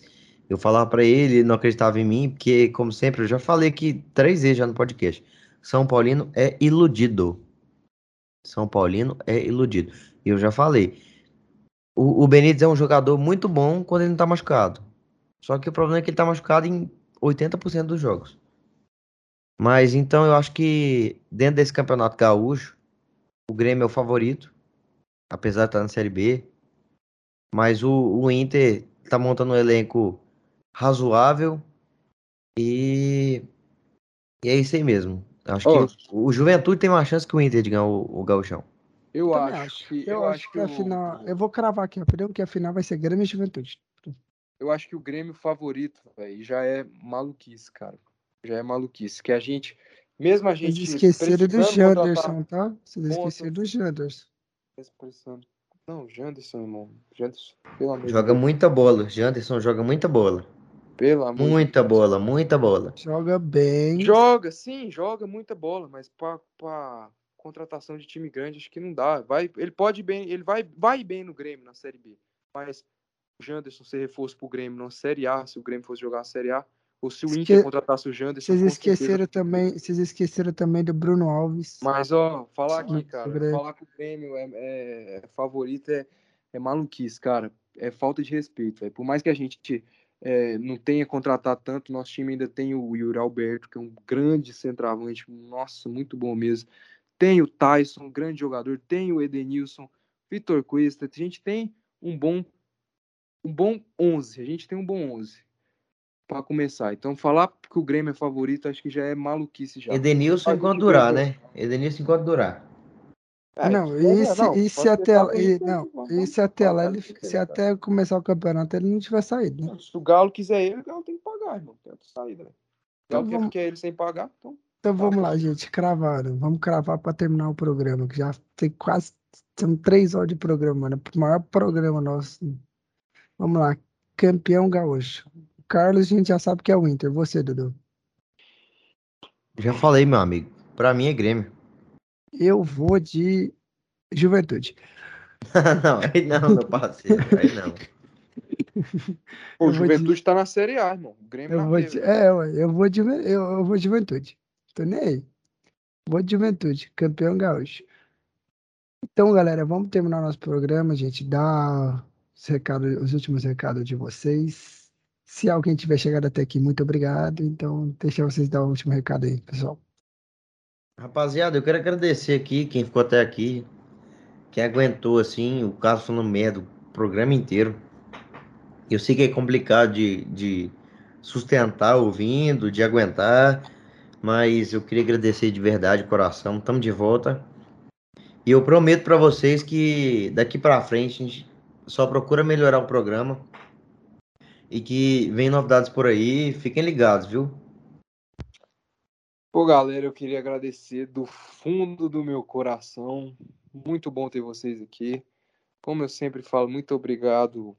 Eu nem lembro mais o bordão que eu tinha aqui, de tão cansado que eu tô. Realmente, esse final de programa, eu queria pedir desculpa nesse final de programa, porque eu realmente tô com muito sono. E não é porque eu sou descompromissado, não. É porque a gravação tá acontecendo 6 horas da manhã, galera.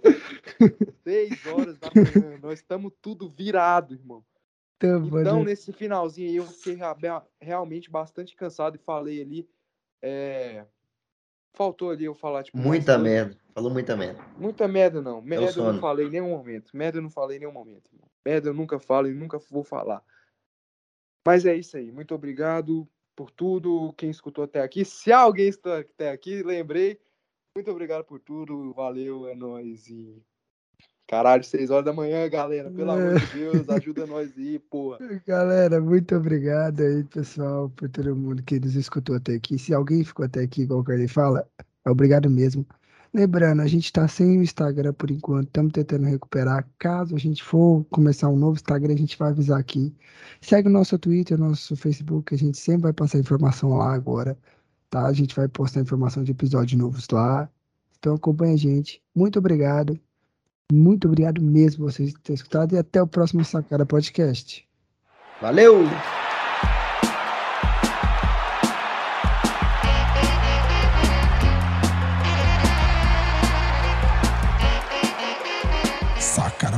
Sacada Podcast.